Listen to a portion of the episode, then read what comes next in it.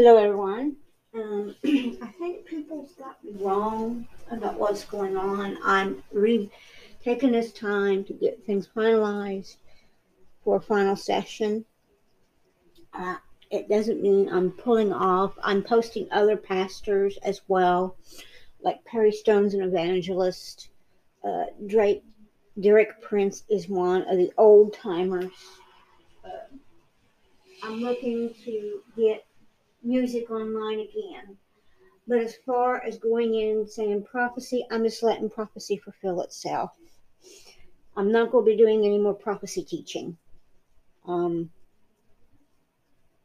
the Bible is a prophecy in itself. I will say that things that are happening, everything I said matches the word and matches what's going on. And in the Jewish concept, everything goes in a cyclical order. And one of the pastors I'm going to let you hear, um, besides Drake, will be Perry Stone. I give credit where credit's due. Um, he's very good at what he does. I'm a Hebrew Roots movement teacher. Uh, one of the others is Zola Levitt. Um, I occasionally do him. I'm not doing him this month because there was nothing in the thing for any news outside of Israel. Um, currently, Israel is in a tangle weave uh, with Biden. They want a two-state solution. Russia doesn't support the two-state solution. They they back Israel. Biden's biting her head off and said some things to Netanyahu, which was very racist and very Hitler oriented. And then you got him wanting to make amends with Iran. And then there's a controversy going on with his son that his name shows up on some oil papers from our oil reserve to pay Iran off. Interesting that they're now calling for impeachment of every Democrat in House and Senate, including Biden and Kamala and him being tied to his son and brother. This came out. I'm not going to say anything on what's going on with Trump. I'm just saying the news as it is. You can take it from there. Um, as far as what's going on in Israel right now, there's a possible war coming in along with Russia. Um, they're sending IDF troops over to Russia with Ukraine. Ukraine is trying to take Russia back over to build a new Stalingrad. Um, it's NWO inspired, um, from what I understand. They're now trying to take Russia's money away from them, which they have no right doing. Um, and Putin's fighting, which is interesting. Um, and China is backing the New World Order, or in this case, um, global entity. Interesting. On the front, you've got monkeypox shows up out of nowhere, and people with monkeypox get a little scar on their arm that forms a star pattern that looks like a st- snake. Interesting. Um, most of these people that have that has had some kind of RFID chip put in them on their hand, forehand or forehead interesting. Um, I really don't know what to say. Uh, tomorrow I'll be doing some stuff that's now ready for beyond it. It's raining outside right now, and I'm kind of relaxed. Take my glasses off. Um, I'm not going to run a fighting celebrity contest. I'm not here to be a celebrity. I'm not here for money, wealth, or fame. I am going to do one thing. It's time for pastors and ministers. It's time for the prophet, lesser prophets. It's time for the general people to start standing on their two feet and fighting. I don't say that lightly we are in the end times. We're looking to see the heavens come to earth. I see the spirit realm quite frequently. I've lived it all my life. It's not easy for a five year old to see a demon walk across the street in black mist or see a human with a black aura or death. It's not easy to see him manifest. And I'm not some crazy crackpot. I don't take drugs. I don't sit on the side of the street with schizophrenia, like people think I am. I don't need help. Um, and I see angels just as well in physical form, in physical items that we use every day. Uh, disappear and reappear. I've seen the Father disappear and reappear. I've seen other human beings appear and disappear.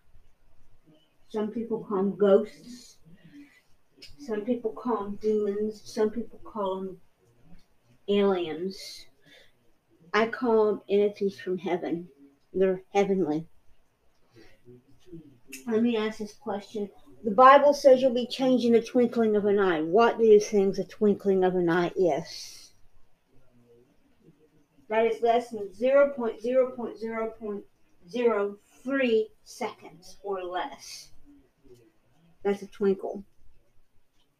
It's like seeing the sun and it traveling one light year per second to your eye and back. And yes, I'm using science to explain a twinkle. It says a body would be changed. We all are appointed a death, of course.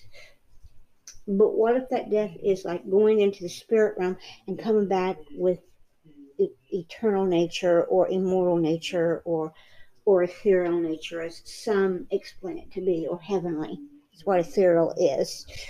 The word Ishno in Tibetan means ethereal. That's what the Christian Tibetans use. Ishno. Hebrew use Ruach. Christians use heavenly or immortal in Roman terms. It says twinkling. That's just less than a blink of an eye.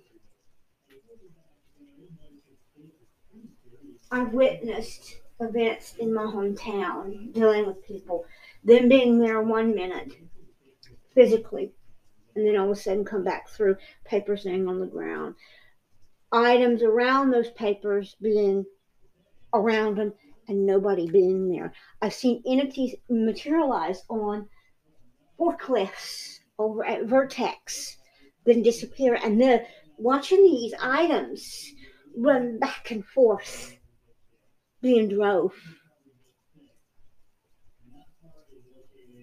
I've heard Satan or Shaitan talk in thunder and lightning.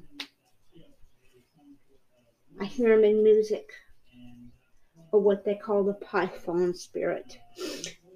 If you go back to Indonesian culture in Hindu, there is a creature with seven heads, ten horns, and each horn has a crown. Most people think Satan is a dragon. It's not. It's a snake entity. It has a female male nature. You have Lilith, or in most cases, Yazriel or Jazrael, and then you have Samael or Lucifer in English. They are one entity that makes Satan. That's how Adam and Eve in Hebrew context was beguiled. Is how homosexuality started. Is how bisexuality started. Is how lesbianism started. And they are known in many cultures as Ishtar and Moloch, Balaam, uh, and, and many other names, including Diana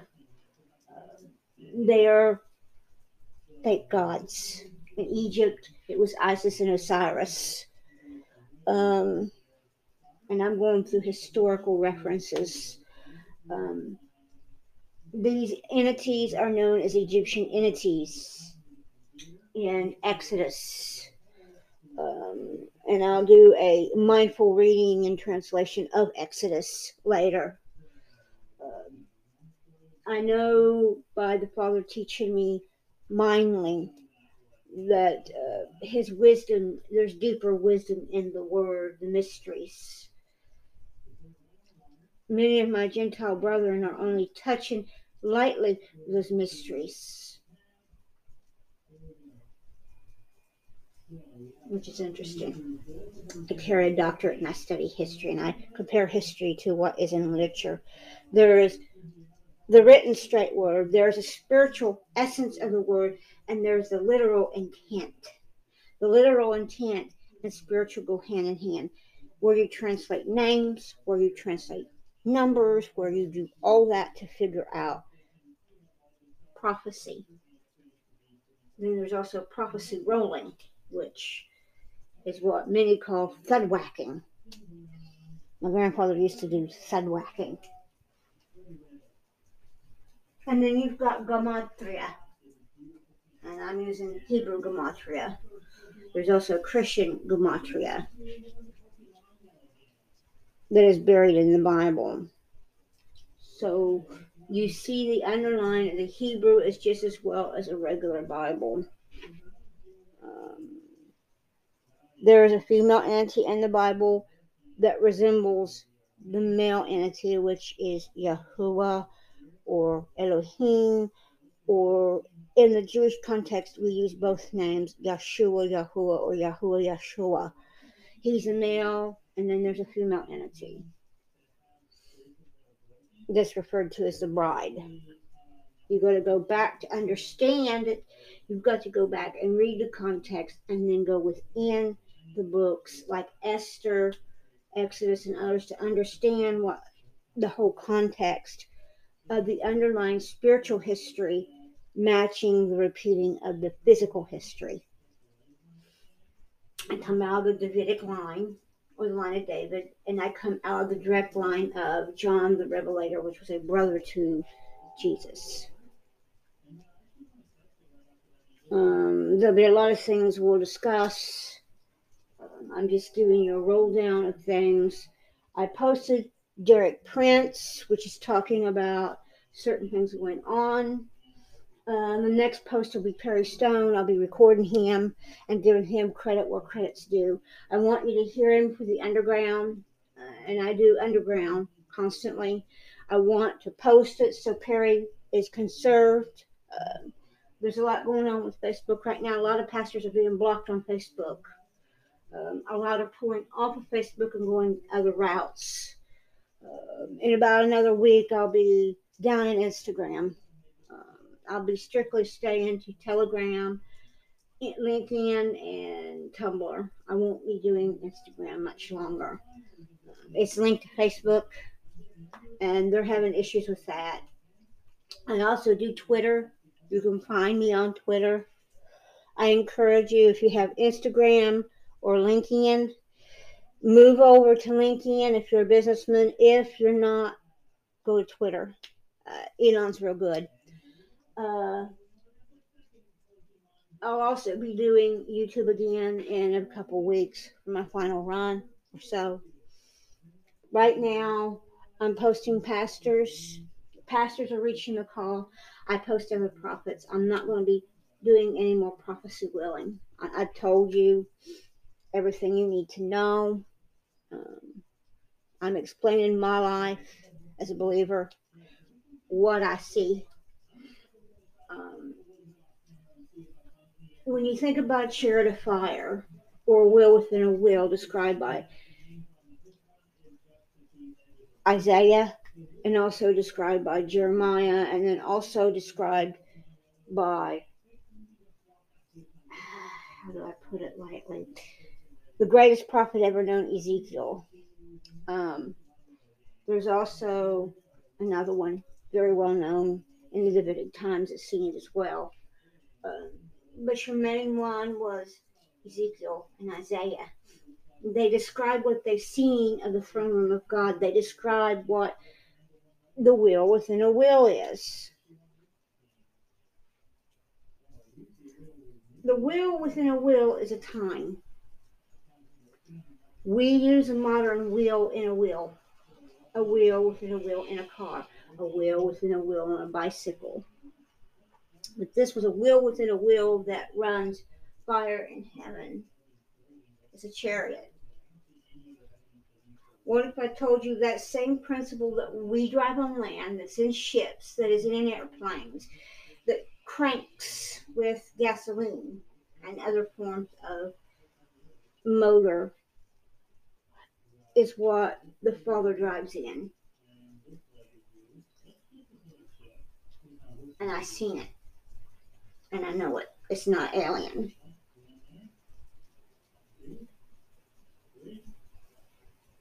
and it bridges between two worlds. I think I was a crackpot or crazy. But yet we have a wheel within a wheel that has supersonic speed, but yet stealth. The stealth bomber, B 2 bomber. It covers nearly all my house, one wing. But yeah, it's so big, it takes a launch pad on ground level to launch it. You can't run it on a ship. Even a nuclear ship, you can't launch it. My car, for example, has a stealth system in it. It also runs car electronics. Interesting. Interesting, I should say that. Quite calm. Quite beautiful to this evening. I'm enjoying myself. Not been on video for a year because I've been holding back. I've seen a lot and heard a lot.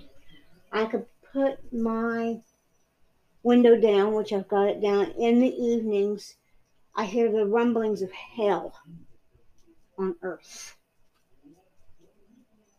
from the center of the earth, the most darkest place you could be, the abyss. I hear it in the environment.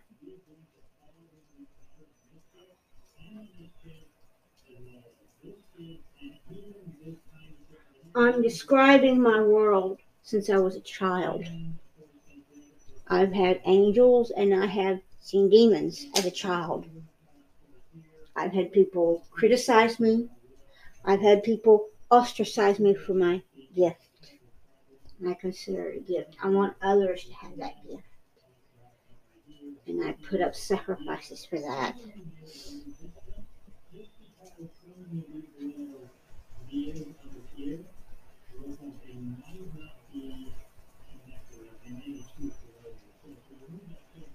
I've seen real Jazrael, or Yazriel is her name.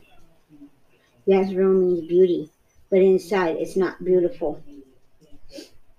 Her modern context, she wears a bouffant hairstyle, very slinky clothes, very cunning, very devious. She likes to tempt. She has a serpent attitude. Lucifer's no different, or Chanel or some neck, I call him. He has curly hair, short at the ears, wears a beard, and is just as pissy piss as any man I've ever seen. He wears a dagger with a serpent on it with wings. Chinese serpent. And he tries to change your thoughts and feelings on belief. And I challenged him. I says Christianity and Judaism are not, especially Nazarite or Messianicism, is not an occult. He tried to tell me in physical form that Christianity and was no different than any other pagan religion.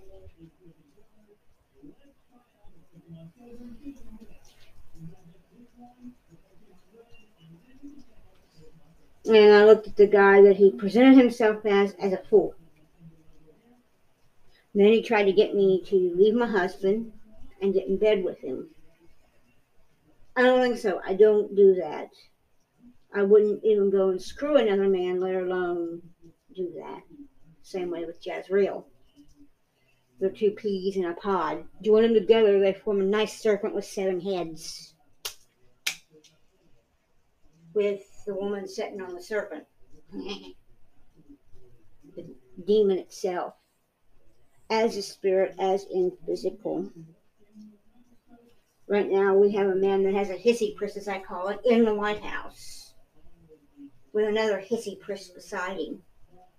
This man, which I talked about, literally goes up to children, sniffing children's hair. If it was my child, that man would have his teeth decked. I don't care how old he is. I had a guy do it to me before. I deck him and knock the teeth right down his throat.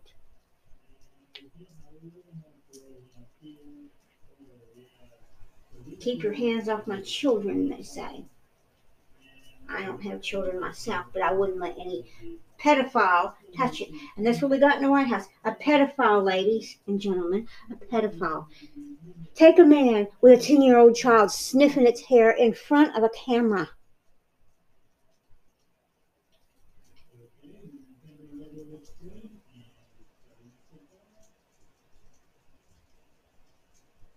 And I don't have to prove what this interim so called president is and what they've done.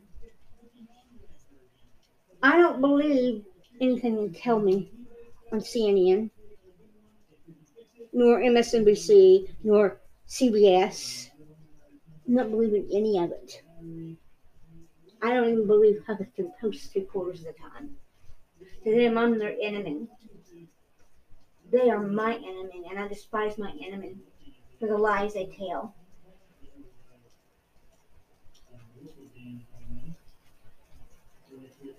I looked at what's in the White House as being the Antichrist to me. He's anti everything that I believe in. I believe in the rights of life. I believe for the unborn. I believe that a woman has a right to make her own contraceptive decision.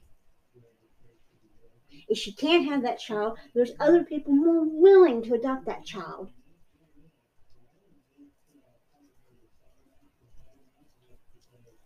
Yet I'm being told I have to kill a full blown fetus out of my body, or in this case, what they think is a parasite, in most cases in their body. I have to kill it outside the womb as a newborn child.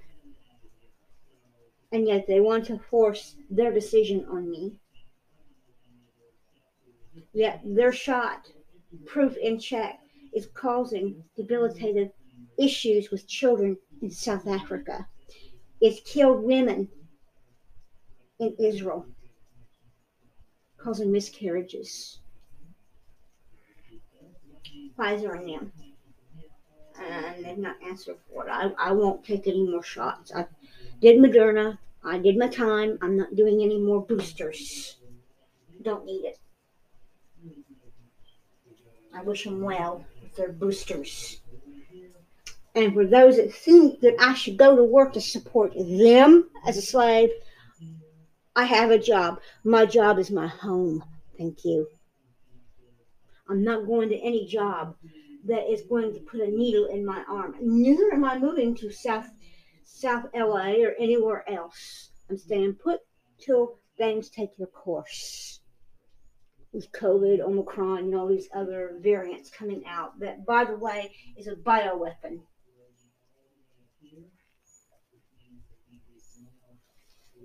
Pardon my lingo. No going to tell me that I have to throw my Bible away or my word away because they want me to.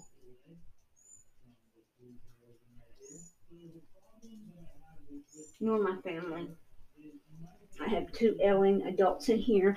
I dang well take care of them. I take care of all the needs of them both dearly. But I put the Father above, first of all. That's what I'm doing here. For it is written that Yeshua come to save those that are lost.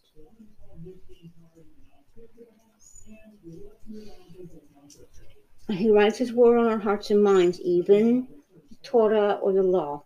You can't have one without the other. Many teach that the old is done away with. It's not really. It still applies today as it did 2,000 years ago. The only difference is it's written in life, blood,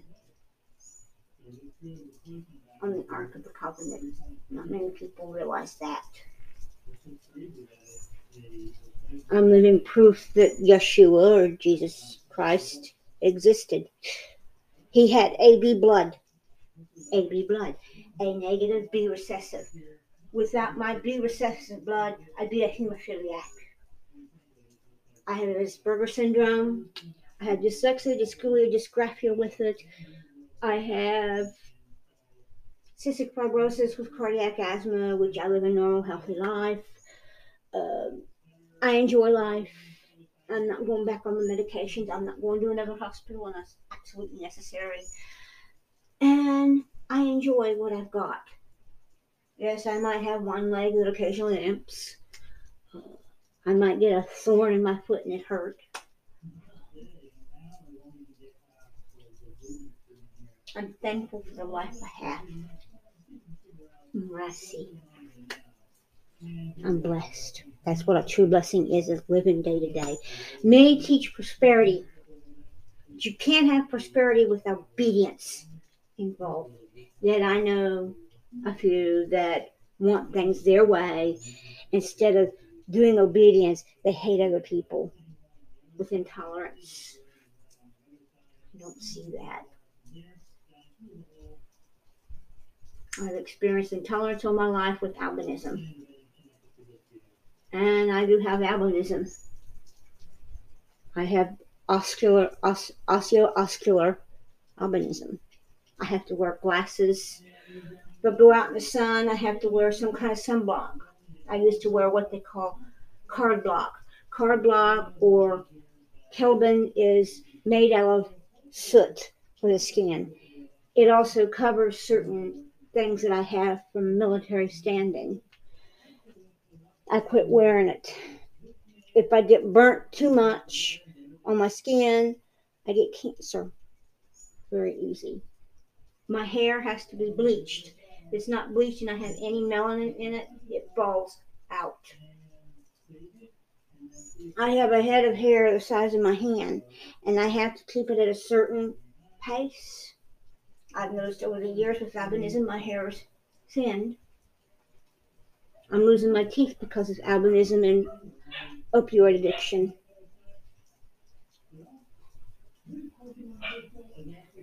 And not very many people understand that nowadays. I'm only one of 30,000 people in the United States that have albinism. You also have albinos linked into that. Albinism is a little different than albinoism. Um, albinos or albino are solid white skin. They can't even get outside. They're, it's just like looking at a vampire in a vampire movie with red eyes. They're rare. It's usually interbreeding. Albinism is also breeding. But both parents have to have albinism, and both my parents had it. My father had Afro American and Native Asian cultural descent. No was Inuit. He also had Samoan. I'm gonna cut here and do another one. All right, but what I was saying is intolerance has been in the church for quite a while. I've had everything thrown at me from the word kike to the N word. I'm not a slave. Tells me I'm not a slave, I'm free.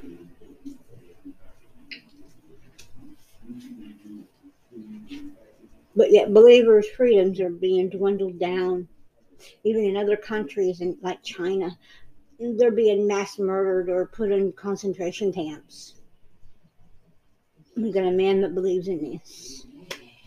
I'm gonna stop there and get Perry Stone's recording. Um, I'm gonna say I'm gonna do a whole hour of his recordings. I got two that I'm gonna download. I've got saved. Um, I give kudos to Perry. I love him as a brother and sister. Like me, he's a high roller. I don't declare myself a high roller. I don't even get donations. I've not gotten anything. Um, I live a low income lifestyle. I've had many times I've called out for help. Nobody helps me but the Father Himself. He's guided me through every step of my ministry. I've been called a liar, a cheatskate. I've been called a lot of things in these days and times, and I'm not any of that.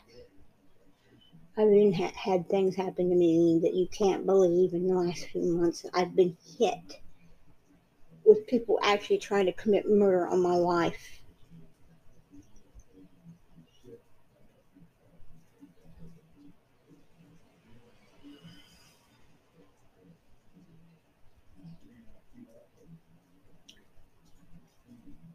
Even people that has murdered other people has shown up in my hometown after me.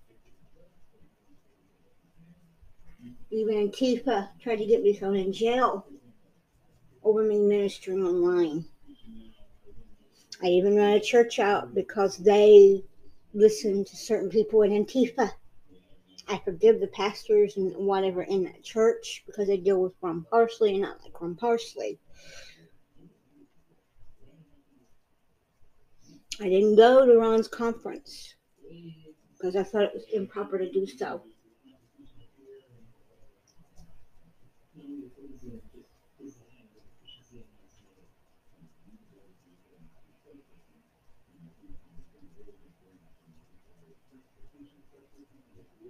Because I felt unwelcome.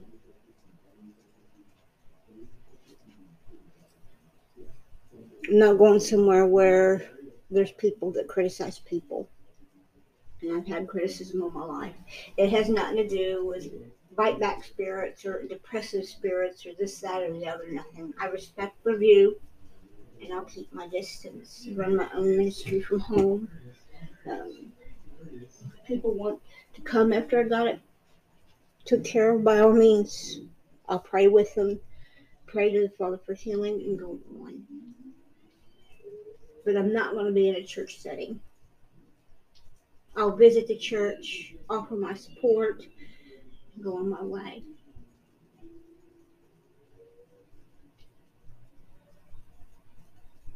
My prayer house is more important. Matter of fact, I'm getting ready here in a few moments to take care of what I need to take care of with the school to get my prayer house in order for Monday. Um, I'm going on my own. Okay, I'm gonna cut. Get Perry Stone up for you guys. Give him the credit where credit's due. I love you. Pray for Israel. Pray for Jerusalem. Pray for the war in Ukraine, Russia.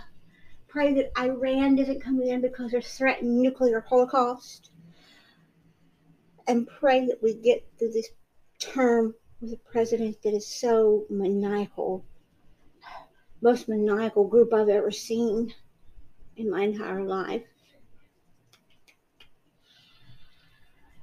I just pray that the Father come quickly, come quickly. Adonai, come quickly.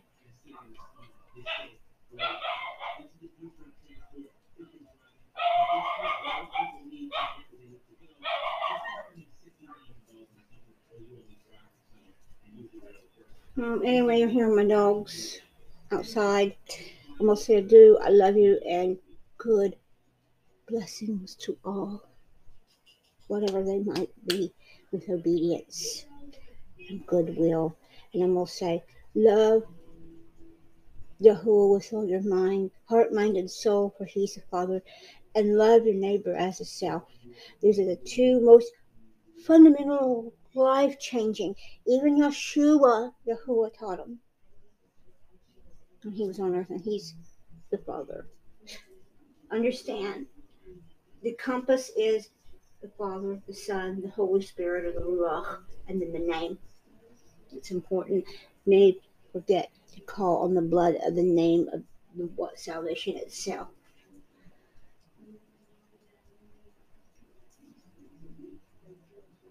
I'm not finding I don't need to fight. I burn my place in heaven, whatever might be. I've been given white stone. That white stone has my Hebrew name on it, Machaya Hadassah Shaloma. I feel good. Very good. I love you guys. This is Mickey Aerostar signing off. Pray for the people that we love. I'm not going to say pray for the interim president. He doesn't deserve prayers. I love you guys. May prophecy fulfill itself. May your lives have prophecy of love and granted happiness and blessing. And I love you guys and keep up towards inspiring others to awaken. I love you. Goodbye, and I'll pray for you as well.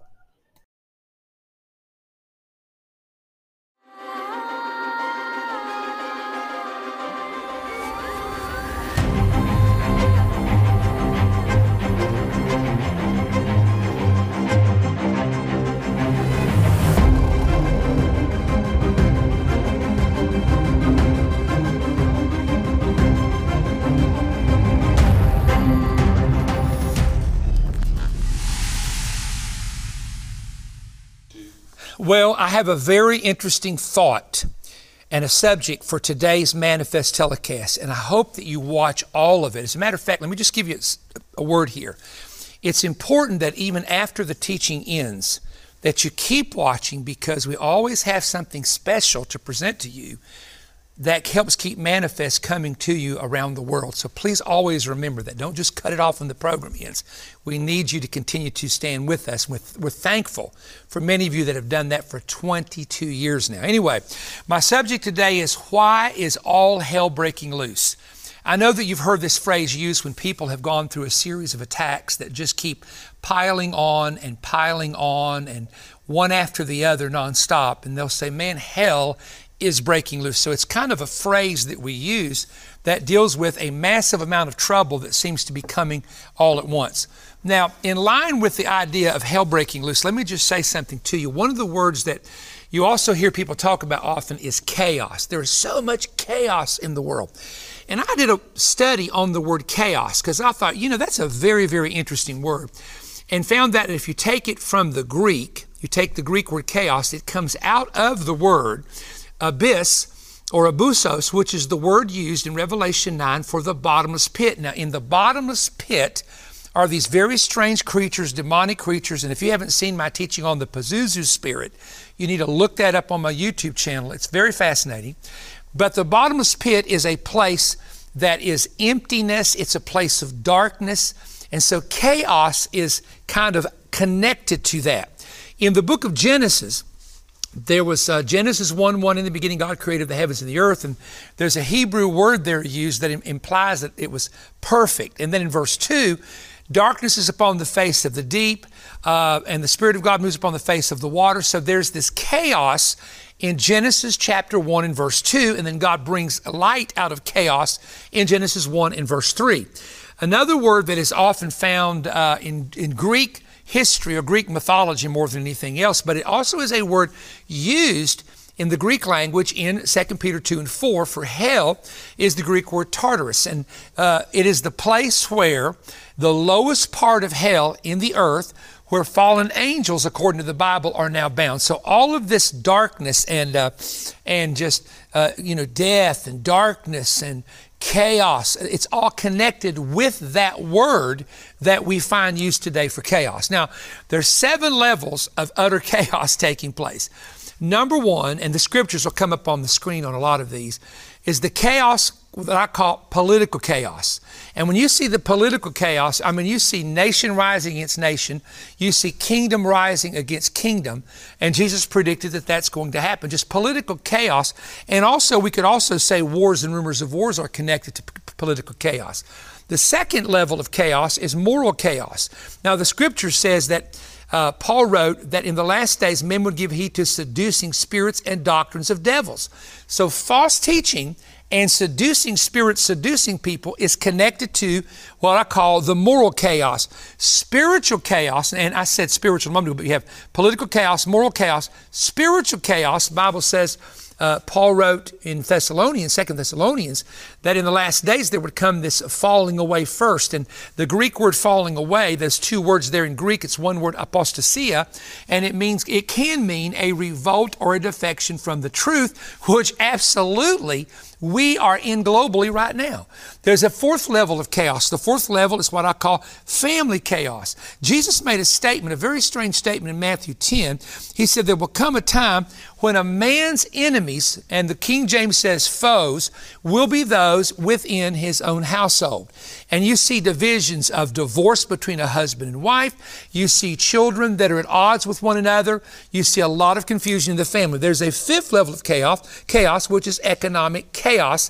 You know, and James, if you read the entire verse, is very interesting because he says, How you rich men, for you have heaped up wealth for the last days but it shall become a canker and be spoken against you. And so there's going to be this economic chaos in the last days. There's global chaos, chaos, and one of the verses I use when it comes to global chaos is Luke 21 and uh, verse 25, where Jesus says in the last days there would be perplexity of nations. And one of the translations said this that there would be such confusion that the nations would not know how to get out of the trouble that they are in. There is another level of chaos I'm going to go ahead and say this because it's, it's true, and it's the stock market chaos. And that's one that, you know, the American stock market, as most of you know, affects the stock markets all the way around the world. When we rise, the others seem to do well. If we really drop, the others seem to drop. And so, you read this verse in, in Luke 21 26. So you talk about the seven levels of chaos that we see around us. Now we understand what Jesus meant when he said this that men's hearts would fail them in the last days for fear of looking after those things which are coming to pass on the earth. Not just what they're seeing, what they are hearing. And this is why Jesus told us to take heed to what we see, take heed to what we hear, because what you hear many times can be based on not information or not revelation, but on speculation. If it's based on revelation, it comes from the Holy Spirit. If it's based on information, it's a compilation of men's knowledge. If it's based on speculation, it's based on opinion. And I watch people many times get caught up not in the revelation of what God said, but they get caught up in the speculation of what men say.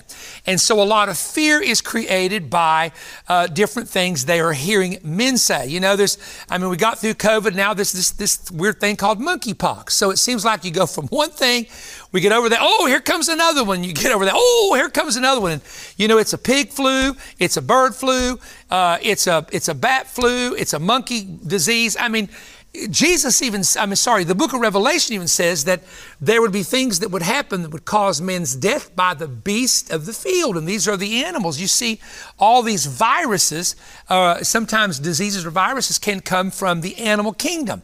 Well, having said that, let me just share some things with you that are very important. One thing is this that, that the Apostle Paul has made it very, very clear already in 2 Timothy 3 and 1.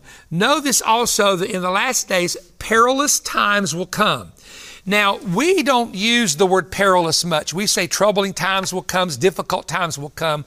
Perilous is an older word that the old timers would use, and it was used commonly in the time when the Bible was translated.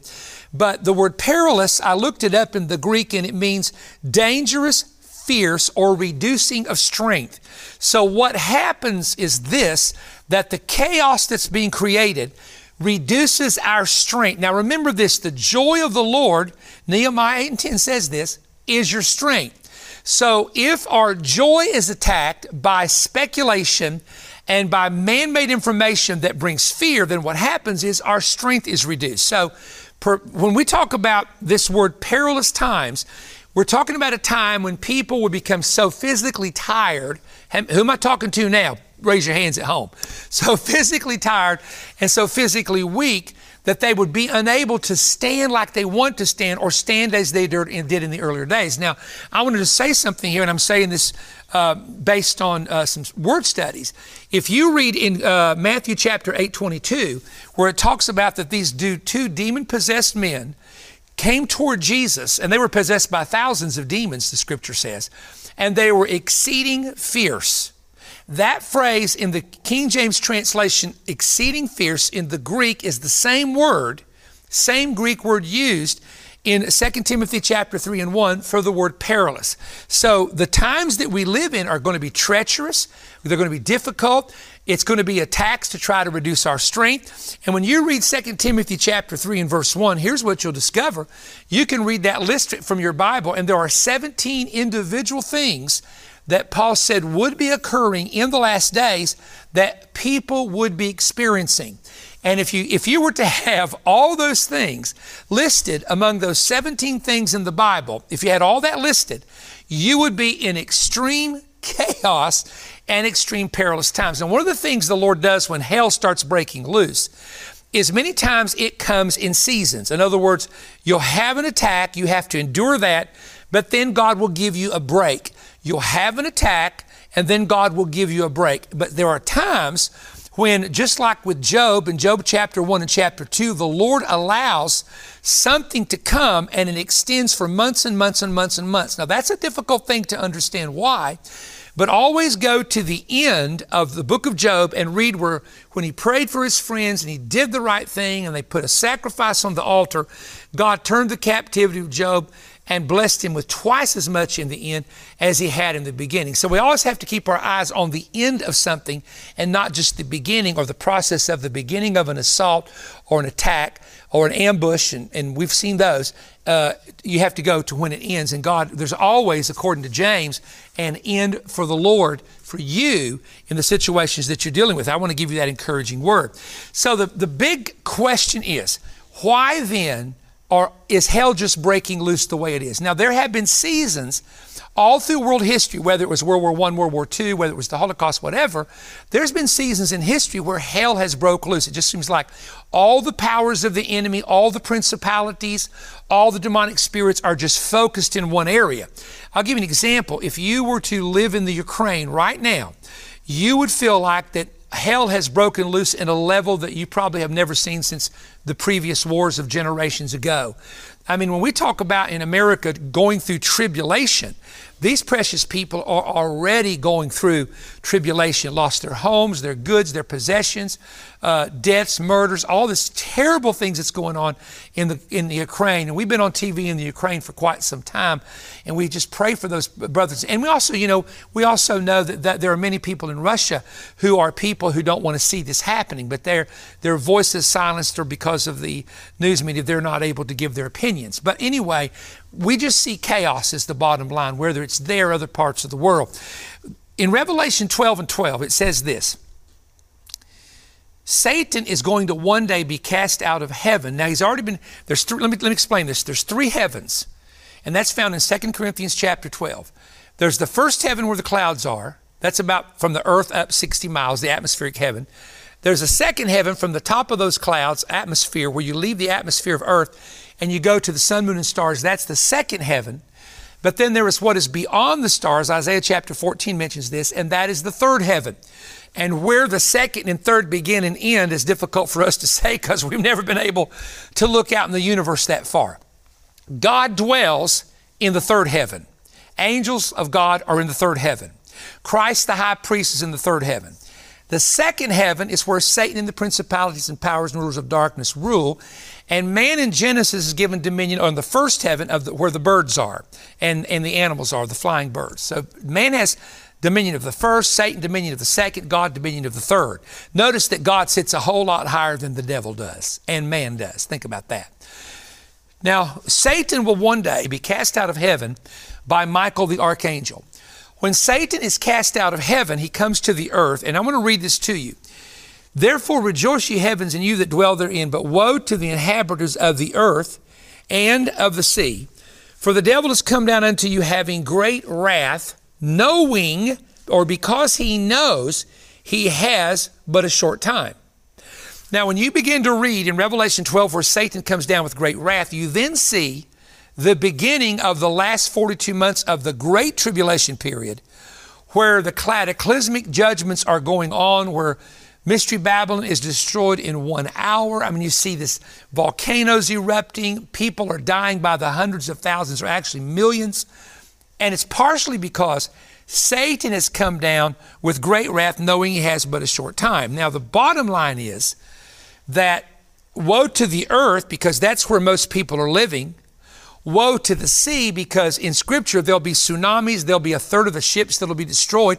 And by the way, the reason it's woe to the sea is those ships are not just military ships, they are cargo and freight ships carrying goods to different parts of the world. They're destroyed. One third totally wiped out. Well, what's that going to do to the food supply? Think about that. Now, Satan's anger has increased, I believe, because he understands the Bible. He can quote scripture. He proved that when he was tempting Jesus in Matthew chapter 4. He quoted from Psalms 91. He didn't quote it all, because if he kept quoting, it would predict how the dragon is put underneath the feet, and that would have predicted his defeat. He didn't want to quote that to Jesus. He left that out, okay? But think about this. When the Holocaust took place, it was Satan's final attempt to totally annihilate the Jewish people that God has covenant with for the land of Israel and stop the process of Israel being restored as a nation because Christ could have never returned. This is a fact until Israel was first a nation again. And you can read that in the prophecies of the Old New Testament, especially the Old Testament. And he could never have returned until the Jewish people were in possession of the land. Now, that's a fact. Now, I know I've got friends that live in the Middle East, and they're not necessarily totally happy about that, but learn to get along because the people are not going anywhere. If they have a covenant with God, how can you can't destroy a covenant that God makes. Now you can break a covenant, you can disobey a covenant, humans can. But the Bible said, My covenant will I not change, nor alter the thing that's come out of my mouth. So there you have it. So when the Holocaust did not totally succeed in annihilating all the Jewish people, it took out one third, and the book of Zechariah said a third would, would go through the fire. That means two thirds would come out. And so we know that God spared the nation of Israel. Number two, communism ruled parts of the world for 70 years, and then it began to fall. And when it began to collapse, it allowed churches and the gospel to come in. And that was a second sign because Matthew 24 uh, 14 said, The gospel of the kingdom shall be preached throughout all the world, then the end would come. And so when we went from television, black and white television, to color television, to cable, to satellite, to internet, and now you can access preaching from your telephone. They're saying one day you'll have glasses on and you'll be sit there and watch a program with your glasses. Just click a button. That's coming. It indicates to Satan that his time is running out. And just as John said in the book of Revelation, he said that when Satan comes down and he's cast out of heaven, he will come down with great wrath, knowing he has but a short time. It's interesting because if you look at the short time, it's 42 months. So God gives him 42 months. How, how long did Jesus minister? 42 months. And so the Antichrist is going to be given the same amount of time, 42 months, that Jesus Christ ministered. And then God is going to cut him off. And, and, and so there's, there's some things I could say there about except the days be short and no flesh would be saved and get into all that, but that would probably sidetrack me from my subject. And I've only got a little bit of time left. Now, I believe that if Satan has an agenda right now, and he does, it's several parts. Number one is to keep people in darkness. And the way he keeps them in darkness is to keep keeping them away from the preaching of the gospel, which the Bible says is light. The gospel of Jesus Christ is a light to mankind. Jesus is the light of the world, and the light expels the darkness. The second thing I would like to say, and I do believe this, is Satan is doing his best to kill people, to kill, steal, and destroy. That's his goal, John 10 10 but to physically kill people before they have an opportunity of turning to the Lord and repenting. Now, mom and dad and grandma and granddad, I want you to hear me for a moment because this is very important. If you have children or grandchildren that absolutely refuse to hear the gospel, I suggest to find something, a subject that they're interested in. A lot of people are interested in life after death and what happens when you die, life after death experience. Okay, find something that they will read that is based on Scripture. Find a DVD that they will watch. Find a documentary they will watch. I'm going to tell you another thing that's just very true, and that is this. A lot of people really are interested in prophecy. Our ministry is reaching more people right now, despite attacks of the enemy that we've had. You know, I've had these things for 45 years of just attack on this, attack on that. We're used to it because it comes with the territory of being a leader in the body of Christ nowadays. But we're having the greatest results in the history of our ministry right now. I'm telling you all the way around. It's, it's, it's actually a God thing. It's amazing. But I also know something, and that is this that the enemy, our older people who have been the prayer base of most of our churches, are going to be with the Lord. But God is raising up a praying generation that understands the power of prayer. So we have to counter these attacks of hell breaking loose by a couple things. Number one, is by getting in the Word, and when we're in bad situations, go to the Psalms, especially the Proverbs, and just feed yourself that continually. Number two is learning how to pray and pray in the Spirit. Now, we have world prayer at 6 o'clock to 7 o'clock East Coast time every Thursday, live world prayer, that you can join us at our live world prayer. And I have different people leading that because I'm not always there all the time. But people are praying, you can pray for one hour with us. Jesus said, Could you not tarry an hour? And you can do that with us on a Thursday. The third thing, it's not just reading the Bible, it's not just prayer, but my father taught me the significance of praying in the Spirit, or what the Bible called praying in the Holy Ghost, or what contemporary ministers call praying in the prayer language of the Spirit. Because Romans 8 says we do not know what to pray for as we should, but the Spirit of God will make intercession for us with groanings which cannot be uttered. Now, I don't know if you've ever been heavy and burdened, and you just didn't know what to pray. And you're like, oh, God, help me. Oh, God. You know, it's just, it's almost like if, if you see someone go to a funeral, they just groan. They have no words for their sorrow. So we have to use these, these tools, these weapons that Christ gave us. And in the last days, one of the biggest things that you have to understand, and you see this in the book of Revelation mentioned, you see this in Matthew 24 also mentioned, is being able to endure unto the end. Now, enduring to the end can mean enduring till the test is over. It can also mean enduring to the end until the coming of the Lord, or it can be enduring to the end until you leave this world. Any way you cut it, you're going to have to learn to endure. And one of the words endure can mean to bear up under a weight. All the chaos, being able to bear up under it. Now remember this the joy of the Lord is your strength. And the fourth thing I will tell you, and I suggest this, I play music. Sometimes it's not music with words, it's just music all day long. When I'm studying and reading and preparing messages, I play music. And it, re- it releases the mind, it releases the spirit, it refreshes you. And, and David played a harp, and even demonic spirits departed from King Saul when David played the harp. So here's what I think you need to do I think you need to take these things I'm telling you, jot them down, you know, replay this if you have it recorded and jot these things down. And don't just talk about praying, pray. Don't just talk about fasting, fast. Don't just talk about worshiping, worship. And find a good church and a good group of people to fellowship with because that's going to be very important in these last days. I have something I want to get in your hands. Now, this is important. I'm not playing with you on this. This is important. Watch this and watch the end because I always have some special announcements at the end. God bless you.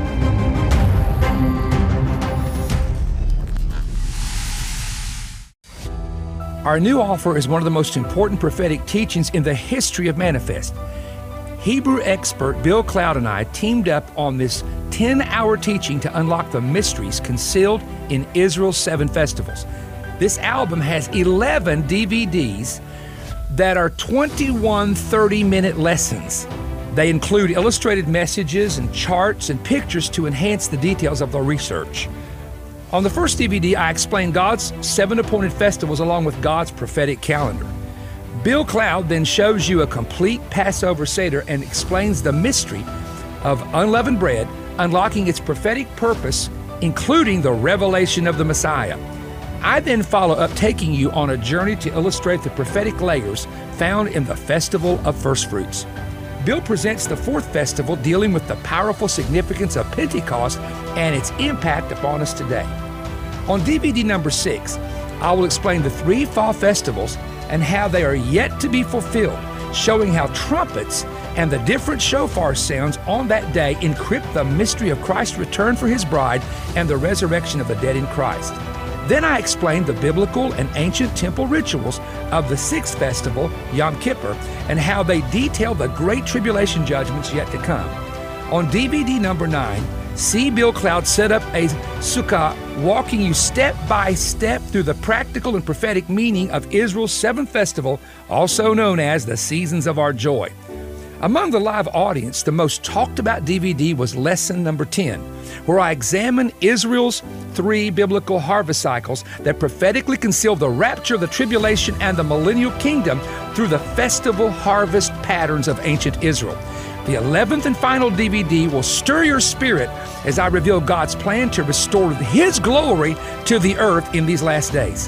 This teaching introduces to the viewer unique Hebrew word studies, fresh biblical insight, unusual Jewish customs, and exciting prophetic truth, helping you to understand the future according to God's festival calendar. It was preached before a live audience of ministry partners, and this teaching was originally designed as a Perry Stone Bill Cloud ISO Bible course that normally is $150. However, right now you can receive the 11 DVDs as a limited time offer in an album for your donation of $75 or more. To order your set, go online at perrystone.org, call toll free 1 888 21 Bread or write the ministry and send your donation of $75 or more to Perry Stone P.O. Box 3595, Cleveland, Tennessee 37320. Now remember, when writing or calling, use offer number 11DVD 101. Help keep Manifest on the air. I'm looking forward to hearing from you. Folks, it's a great joy to always bring the Manifest telecast to you. I hope that you'll watch all of it. And here's the reason why. I can't tell you the many times I've gone into a city to minister and people would say, Oh, we watch you all the time. We never miss a program. We didn't know you were here.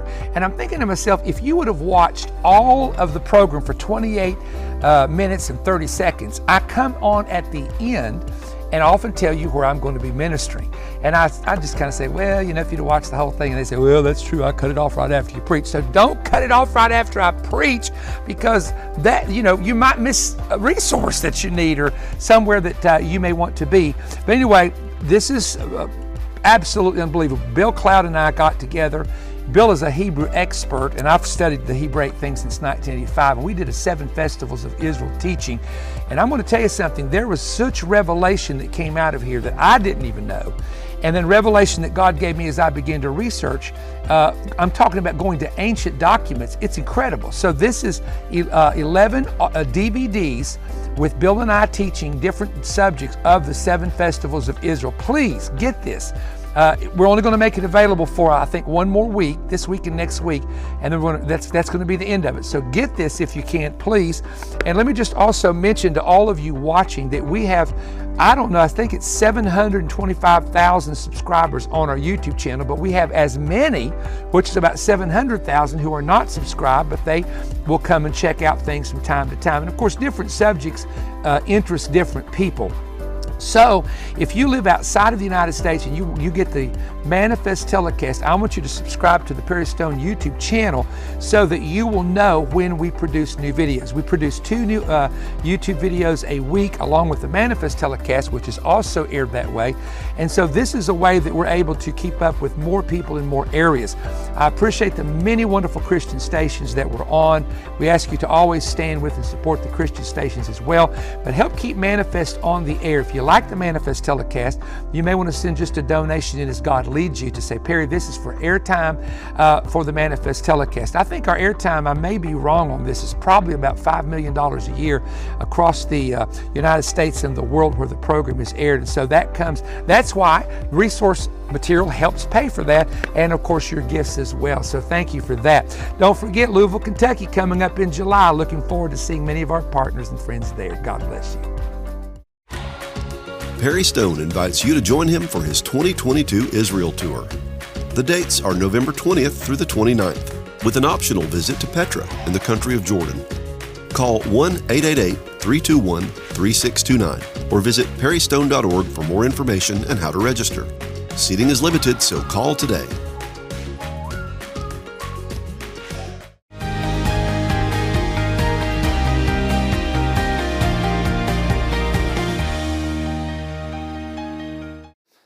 Get started because I wanted to, to do a, a, a, prophetic update, and I felt like that this was a good day to do this with everything that's going on. And I want to start with something called the Doomsday Clock. After World War II, there was a group of men uh, some of them were scholars, some of them were scientists that came up with something which is called the Doomsday Clock. It actually, they started it in 1947. And in 1947, the reason they did this clock was to count down, based on a midnight hour, the likelihood of a complete global catastrophe. Now, there was a day when that clock was about five minutes before midnight. Then there was a day it went to four minutes before midnight. Then there was a time it went to three, I think at the Gulf War, if I'm not mistaken, it may have went to three minutes before midnight. They have reset the clock to 100 seconds before midnight. And if you know anything about that, that's one minute and 40 seconds before the clock strikes 12. What fascinates me about this clock is the idea that it focuses on the time of midnight being the end. So that's why they set it at midnight. Midnight means, man, the global crisis has now happened or is in the process of taking place. The reason this is interesting is there's a parable which Jesus gave in Matthew chapter 25 of the virgins. And you remember they were all sleeping. And then it says, at midnight, the call came, Behold, the bridegroom is coming, make yourself ready. And so when you talk about prophetically the midnight hour, you're talking about the time frame when Christ returns and the time frame after Christ returns that leads to the tribulation period. Because if you remember, five foolish virgins were not allowed in the wedding. They are on the outside, the door is closed, and the five wise are inside the wedding, which shows you there's going to be a division between those who are wise, following the Lord, and those who are not following Him. So the reason I take this idea of a clock is to start this teaching by talking about a, how the Greeks looked at time and how they looked at history.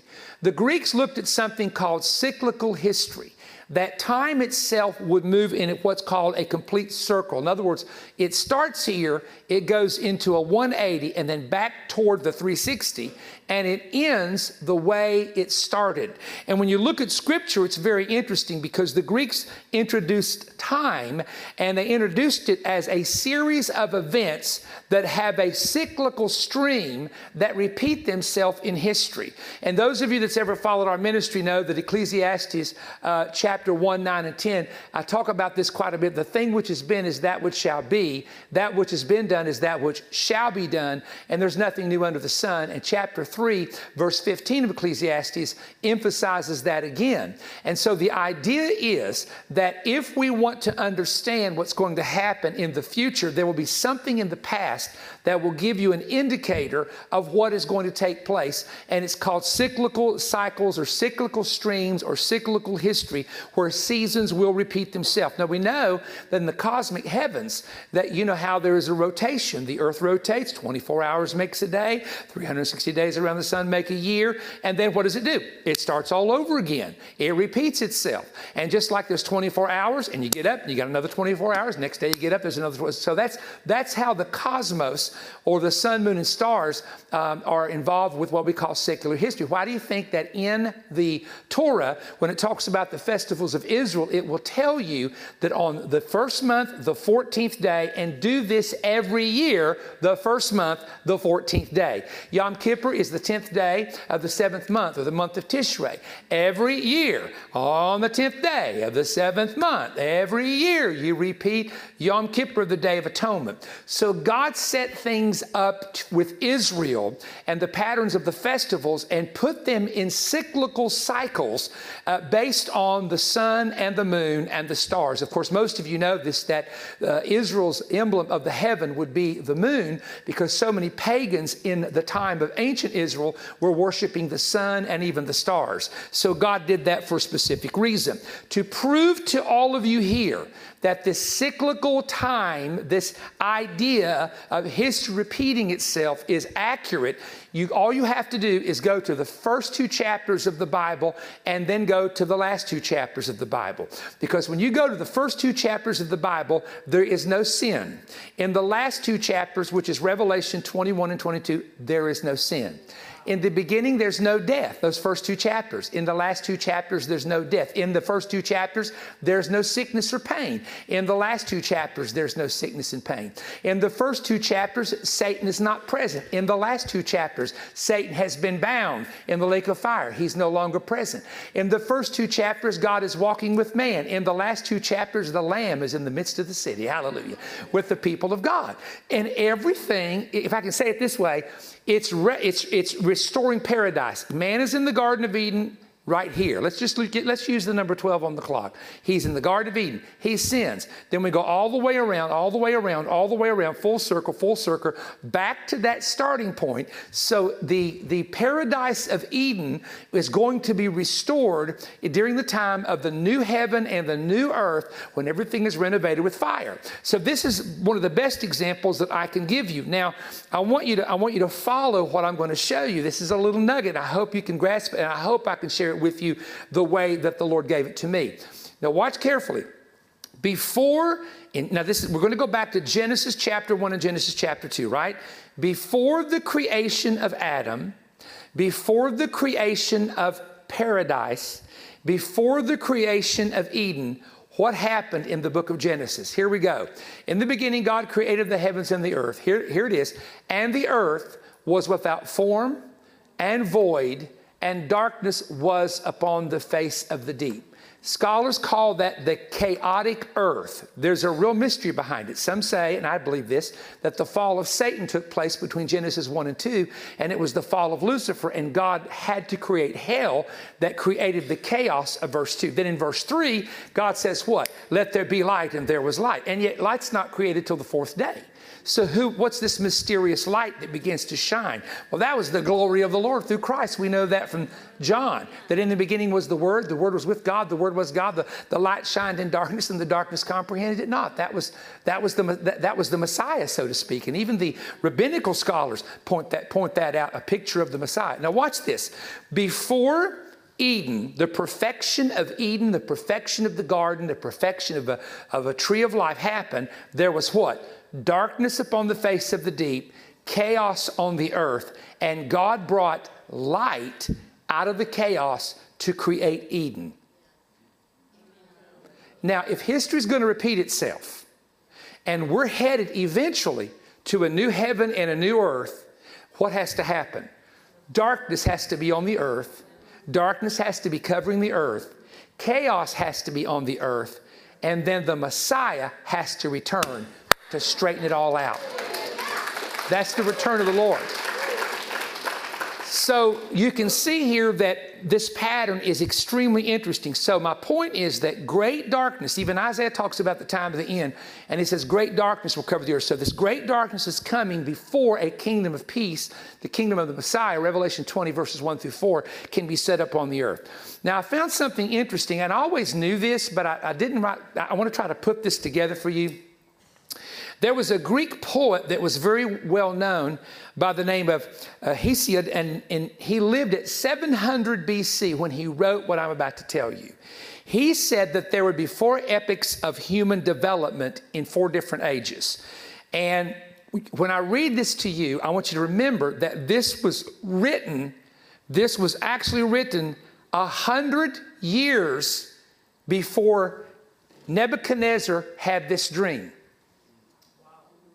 This was written and known because this was a very famous writer, Greek writer, 100 years before Nebuchadnezzar had this dream. Nebuchadnezzar ruled Babylon somewhere around uh, 605. Uh, the date I wrote down is to about 562 BC. Now, scholars use BCE, but it confuses people because we've talked about BC and AD so long. That's why I go with the simple term.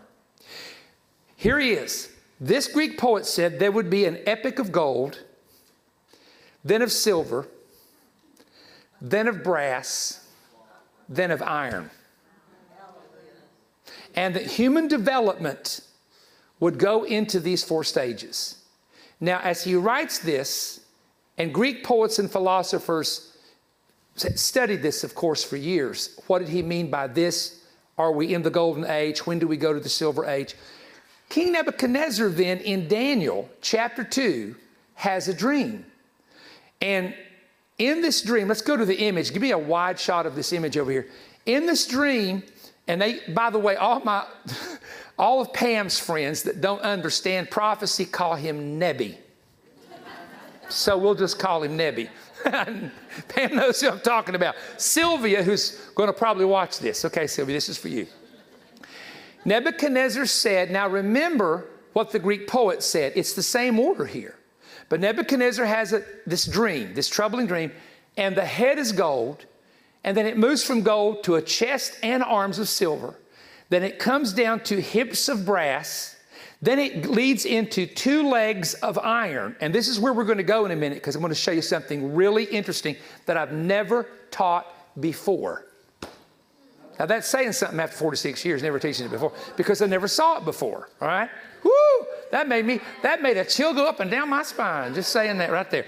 Then in the end of days, there's two feet that are a mix of iron and clay. Now, the, the, the word used in Daniel is miry clay, which is a wet clay. Okay? If you have a wet clay, it doesn't harden, right?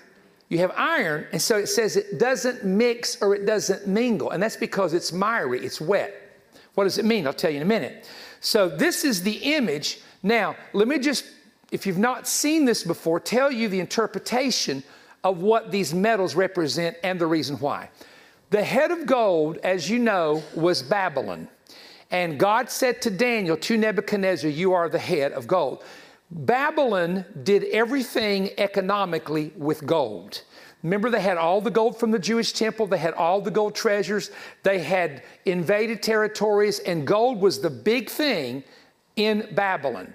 Now, the, the second kingdom was the Medes and the Persians. That's why there's two arms on this image. One is the Medes, the other is the Persians. But notice it's not gold, it's silver. Why? Because the Persian Empire began to collect their taxes in silver. They even had silver harnesses on their horses. So silver became a metal which was used economically. See, gold was used economically by the Babylonians, but then silver began to be used by the uh, Medes and Persians. So the Medes and Persians, they have their time frame of which to rule. And then a man by the name of Alexander the Great comes. And Alexander the Great is known by brass. Now, Alexander the Great, because we have a lot of his coins, some will be in the museum, some will be, will be selling now in the future. But his coins were made of silver. He began to mint silver coins that were very popular and had mints set up all over, it wasn't the Roman Empire, but over the Grecian Empire. However, he began to tap into the use of bronze in the use of swords and spears for the military. So he was a, Alexander the Great was a military genius. And he overthrew 30,000 Greek soldiers, overthrew 1 million Persian soldiers at a river. That's the kind of soldiers this man had. And he invented spears that were longer than other people's spears. So when the, when the armies would come, they, they'd pull those spears out, and here was an extension that nobody, I mean, there's just all sorts of things he did. All right. So he, now, so the Babylonians come, and the Medes and Persians take the Babylonians over. The Medes and Persians come, and the Greeks take them over and form an empire. Now, by the way, the Babylonians ruled from Babylon, the Medes and Persians ruled from Babylon, and Alexander the Great died in Babylon. So there's a connection here to Babylon with all of these until you get to these two legs that are pure iron and the legs begin to split. Now, these legs, and I don't want to get ahead of myself here because I'm going to I'm going to go and read this to you in a moment, but these legs of iron are what are extremely extremely important because here's the reason why. We're going to show you historically how these legs of iron have always been a division between the east and the west. The East and West Division has been here all the way back in the time of the Roman Empire. Then we're going to take you to the two feet. And the two feet start, I think, about 1917. I'm going to show you why. Then we're going to go into the 10 toes, and this is eventually where things are going to end up with these 10 toes. Now, how do we know all of this? Because we have to read the prophecy. So I'm going to go to the seventh chapter of the book of Daniel. And I will remind you of something, and I don't want you to forget this, and I'm going to say this up front now so you won't forget this. That these, this east and west leg of the Roman Empire goes into the east and west feet of the Roman Empire, which means that five major nations that the Antichrist will rule will be eastern nations, and five nations he's going to rule will be western nations. And this is where this east west is going to continue all the way up to the return of the Lord. And we're going to go, we're going to, we're going to go into that in a minute. Now, here's what the scripture says in Daniel chapter 7. The fourth kingdom shall be as strong as iron, inasmuch as iron breaks in pieces. Please understand, notice what he said, and shatters everything. Hello. Breaks in pieces and shatters everything. That crushes. The kingdom will break in pieces and crush all others, whereas you saw the feet and toes partly of potter's clay and partly of iron. Now remember, potter's clay is what? To form a pot, to form pottery, you need they use water, right? They put the water on it, they keep it soft till they put it in the kiln where they harden it.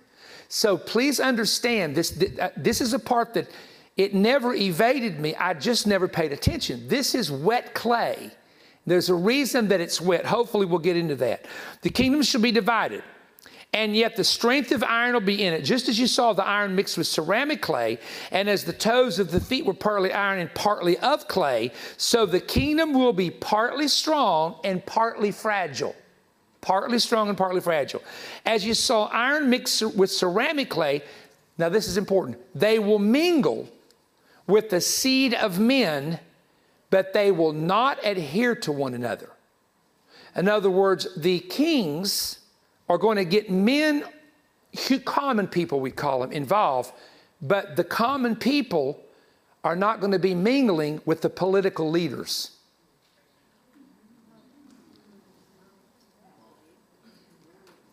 I'm going to let that sink in. Okay? what, will, what will the political leaders of the time of the end be doing? The answer is hardness, war, fighting, stirring fighting. So, what they do, they divide the kingdom. The kingdom is divided. It's strong in that the political leaders control the iron, it's weak in that the common people are the clay. Stay with me. Are you, are you still here? Say yes. yes. Just as iron is not mixed with clay. Now, this is the part that I. This is my favorite part of this verse. In the days of these kings, I feel the anointing right now shall the God of heaven set up a kingdom that shall never be destroyed. In the days of these kings, and the kingdom shall not be left to other people. It shall break in pieces and consume all these kingdoms, and it shall stand forever. That's why Paul in Romans said, in Romans, I'm sorry, in Hebrews 12, there's a shaking coming of not only the heavens but the earth. But then he says, We have a kingdom which cannot be shaken. That's why the gates of hell attacks the church, but the gates of hell cannot overcome the church. I, I, let, me, let me park right here for a minute. I am absolutely just it's unbelievable to me how people go on internet sites or they do interviews and we don't go to church anywhere you know. We're we have our own ecclesia at home. You're not a personal ecclesia to sit in your apartment drink sipping your coffee and doing a bible study and skipping the house of god. The bible says so much more gather together as you see the day of the lord approaching because you need the fellowship the strength and the prayer of other believers. You're not an island you're not an island to yourself and see, I want to be a part of something hell can't prevail against. I feel like I could dance right there. My Lord, I'm, seriously, if hell can't prevail against it, put me in the middle of it. Hallelujah. All right. I want to look, first of all, at these iron legs. And I want to show you from Daniel 2 what Daniel is talking about when he talks about how iron crushes, iron bruises, and the iron causes people to scatter. Now we come to these two legs, and we know from history, because we've, we've been through this, who these two legs are. These, these two legs are the Roman Empire.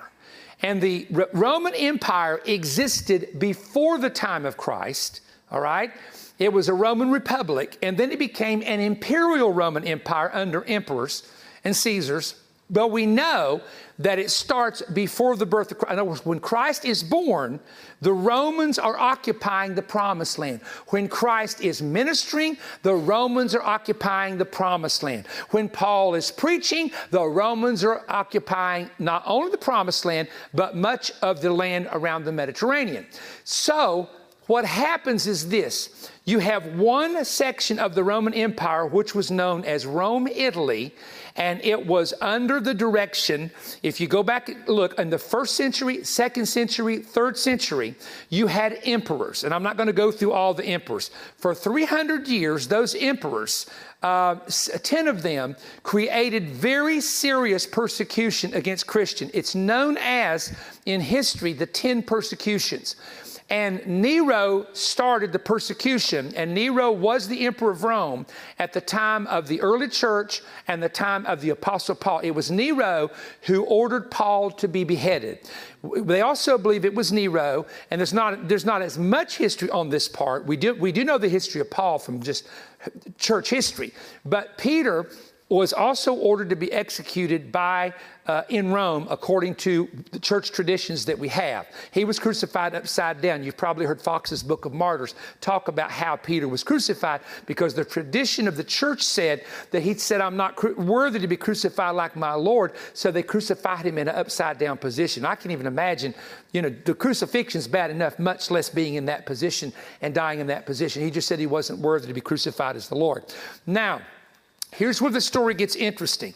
And I'm not going to go into the decline of the Western Roman Empire, taxation and corruption in politics. And this is crazy. The senators at the end of Rome got so mad they started hiring people to assassinate the other guy. Now they do it now with their mouth. People assassinate people today with their mouth. They don't use a gun. That way they can, act, they can do it spiritually. Oh, the Lord told me. Oh, hallelujah, God told me. No, no, God, God don't tell you to wreck anybody's life. That is not of God. That's carnality of pure flesh. It's demonic to be, you want to go to James, it's demonic and carnal. All right, now, are you still here? Say yes. yes. Watch what happens. So then, the Roman Empire begins to collapse and it gets invaded by 10 Germanic tribes. So what we call Western Rome collapses, not by a, not really by a battle or by a war, because it just starts falling apart from within.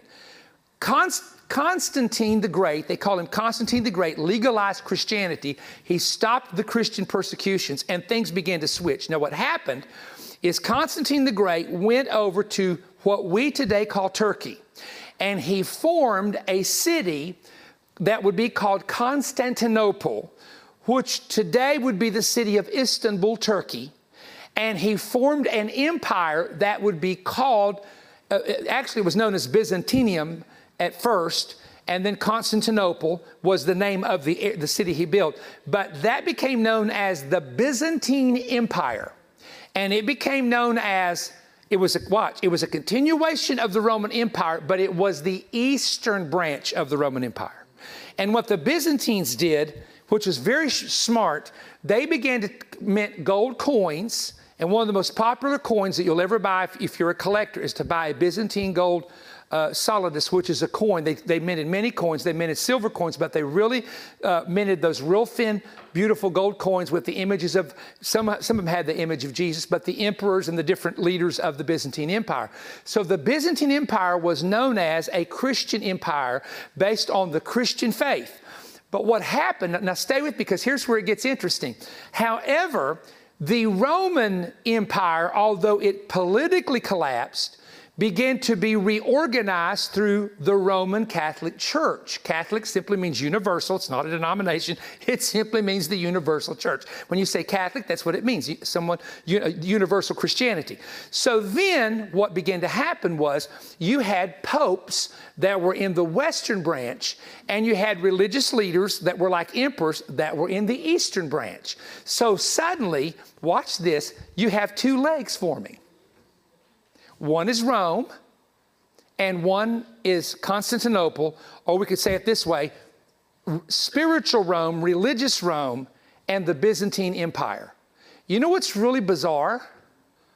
The Byzantine Empire lasted for 1,000 years. 1,000 years. And that's the, that's, the, that's the dating that most scholars give, approximately 1,000 years. The influence, because in 800, Charlemagne wanted to reform the Roman Empire. So if you go from 800 to 1800, where Napoleon, uh, this is getting into a lot of, could be very boring history here, you will find out that the Roman churches, the Roman Catholic Church's influence was about a thousand years. Anybody know history knows what I'm talking about here. And if you're Catholic, you really know what I'm talking about because you know the history. So what's odd is both of these legs, in their own way, had great power in the earth for about a thousand year period. And then things begin to change and then things begin to shift. All right, why am I showing you these legs of iron? Watch carefully. The Byzantine, let's just, let's just make this leg here the Byzantine, and we'll make this one, uh, let's go east. Let's do it this way because this is going to be easier. East and west. Everybody say east and west. Now say it again so you remember. East and west. Byzantine Empire. What does Daniel say about iron? Now we're going to get into Russia here in a moment, but you got to understand history first to get there. What does iron represent? Ready? War and fighting. Iron is the metal in the Bible for fighting, and it is the metal for war. In, during the time of the Byzantine Empire, which would be the Eastern Empire, from the 5th through the 15th century, you ready for this? They had 133 wars. 133 individual separate wars. War here, war there, go down here, war, war in the Middle East, go back to Europe, a war, and they had a hunt. Now that's that's a rough count. That some some add a few, some leave it there, some that's a rough count, but that's a pro- now think about this. So does does the east leg represent iron and fighting? Yes. When there's a there's 133 wars on that leg. But that does, it doesn't end there. The, the, suddenly, the western side of Rome starts coming alive. And from the west, which would be Spain, France and Spain, and that part, that would be, that would be considered to be Western Europe, in coalition with Rome, there were what were called the Crusades. And the Crusades were conducted by the western half, not the east, but the western half. Now, sometimes east and west worked together, but the thrust of it came from the area. So from 19, I'm sorry, from 1096 to 12 91, there were five major, and they called them crusades against the Muslims to get them out of the Holy Land, to get them out of Jerusalem, to get them out of that area. To, they called it liberating the Holy Land from uh, Islamic influence. And so now you have these crusades where tens of thousands of people are being killed. So let me ask you a question.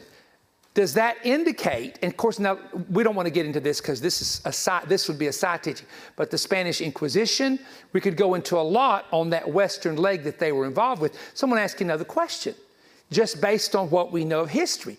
Was there fighting with that Western leg?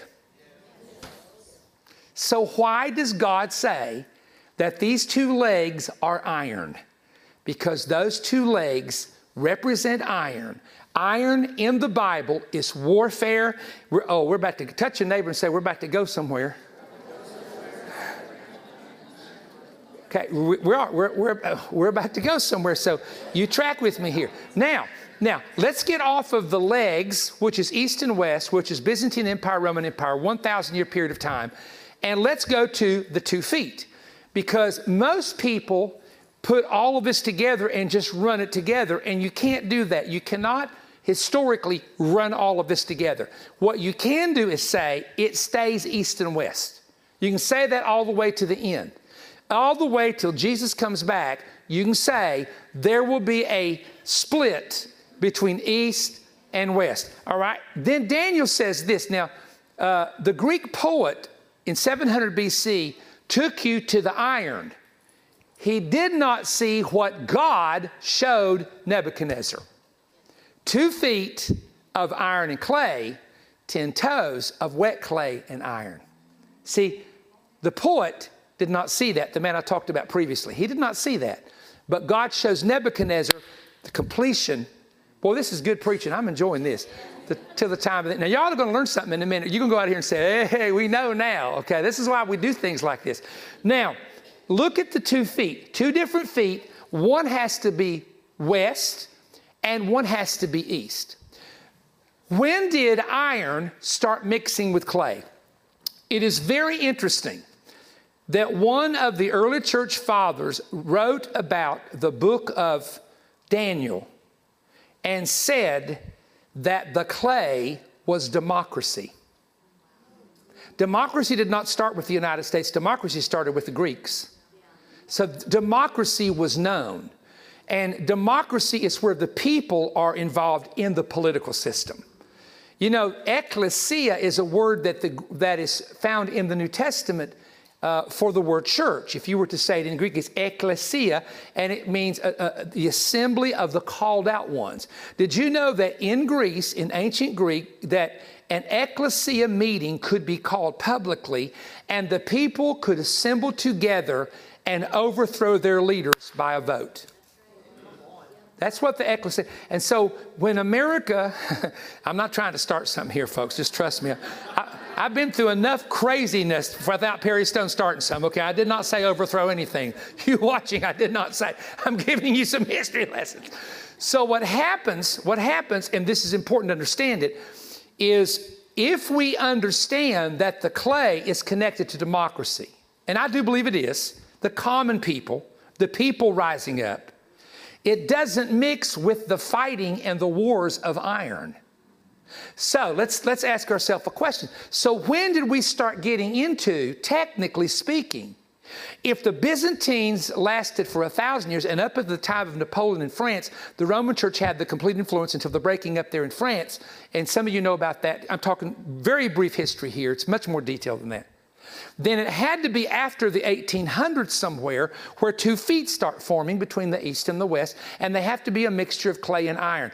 It's very simple if we just go back to history. In 1917, during the Bolshevik Revolution, communism became the belief system based on the ideology and the writings of Karl Marx.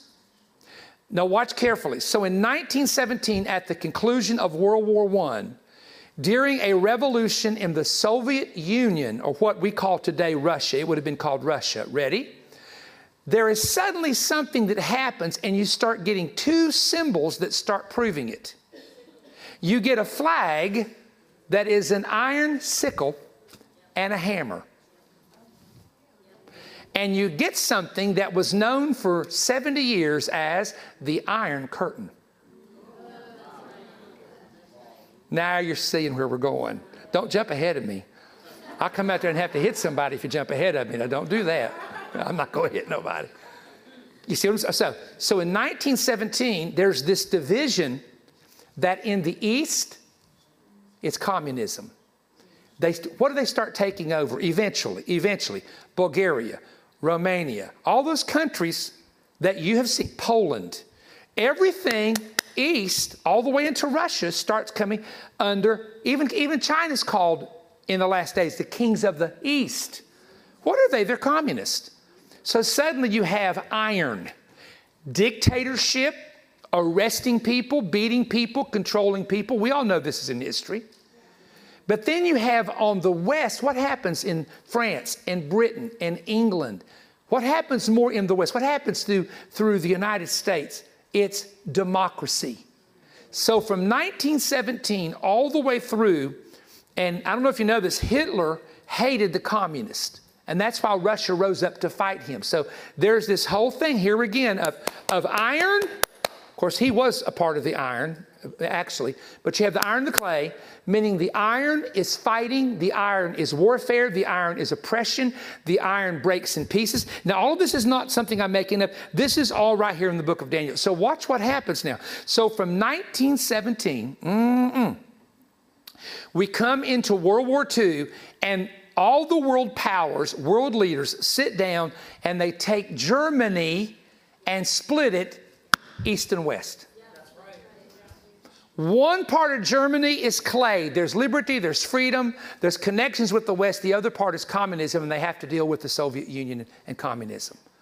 There's your example of a mix of the iron and the clay just with one country. And then when we move forward, we see something begin to happen. Seven, everybody say 70 years. 70 years. From 1917, 17, 20, I hope I can do this right because I'm really terrible with math. 17, 27, 37, 47, 57, 67, 77. How many years? 70 years, 1987. What began to happen? What began to happen, and it didn't happen immediately that year, but it started happening. The Jews eventually in 88, 89, and 90 started coming out of Russia back to Israel.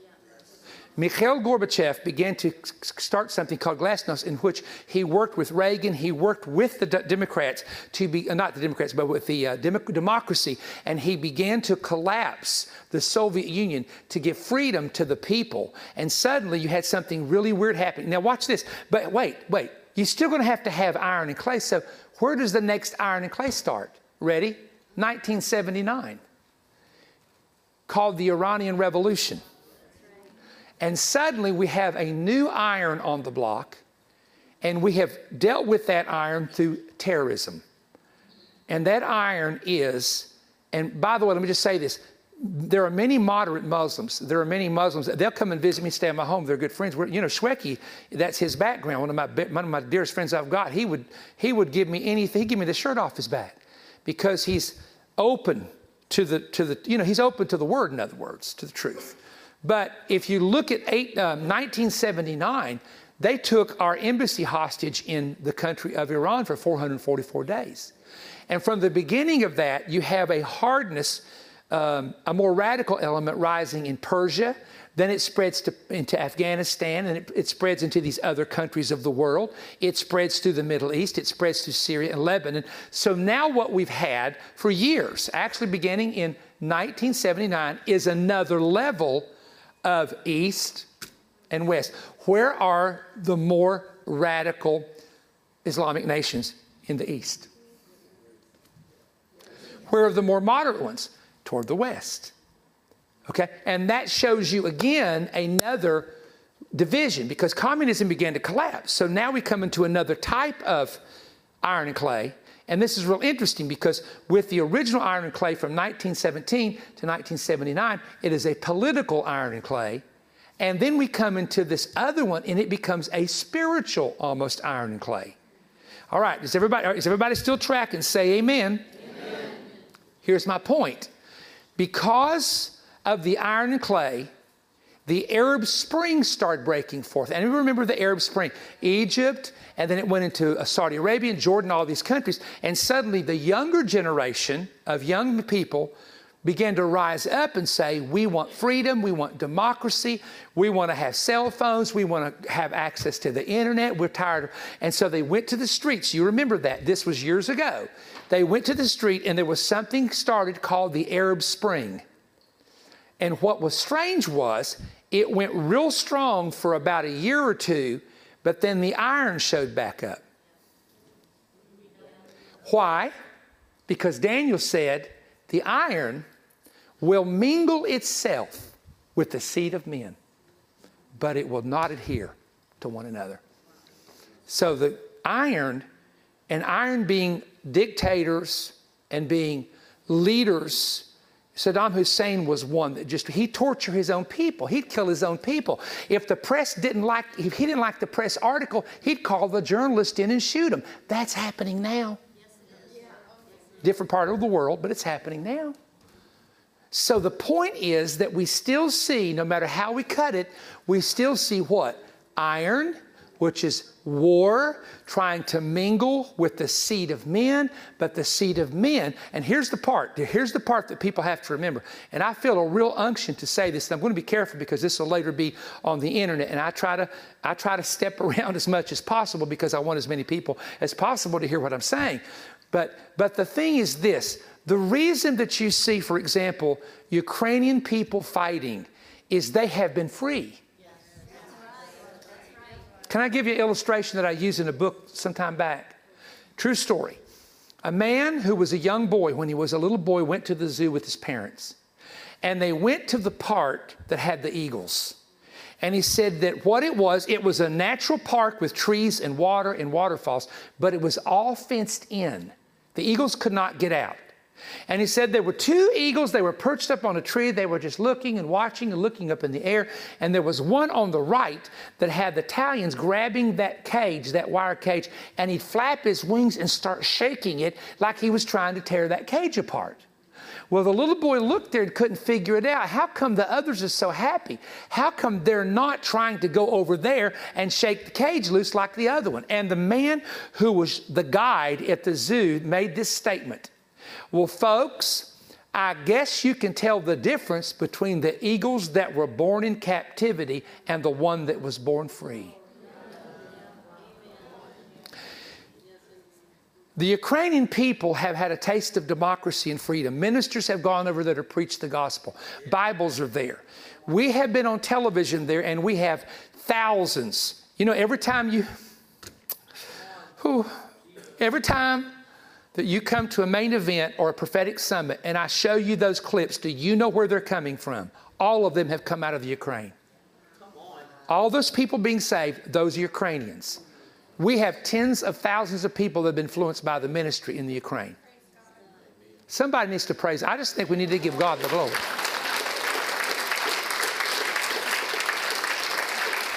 So here's what happens. The reason iron, and let's talk about this, Russia, being the iron, coming into Ukraine, which is a, a taste of democracy. Tell me what happens when you put the iron and clay together. Talk to me. What have I said? It doesn't what? That's why there's a battle going on. Because when you've had a taste of freedom, you don't want to go back under bondage.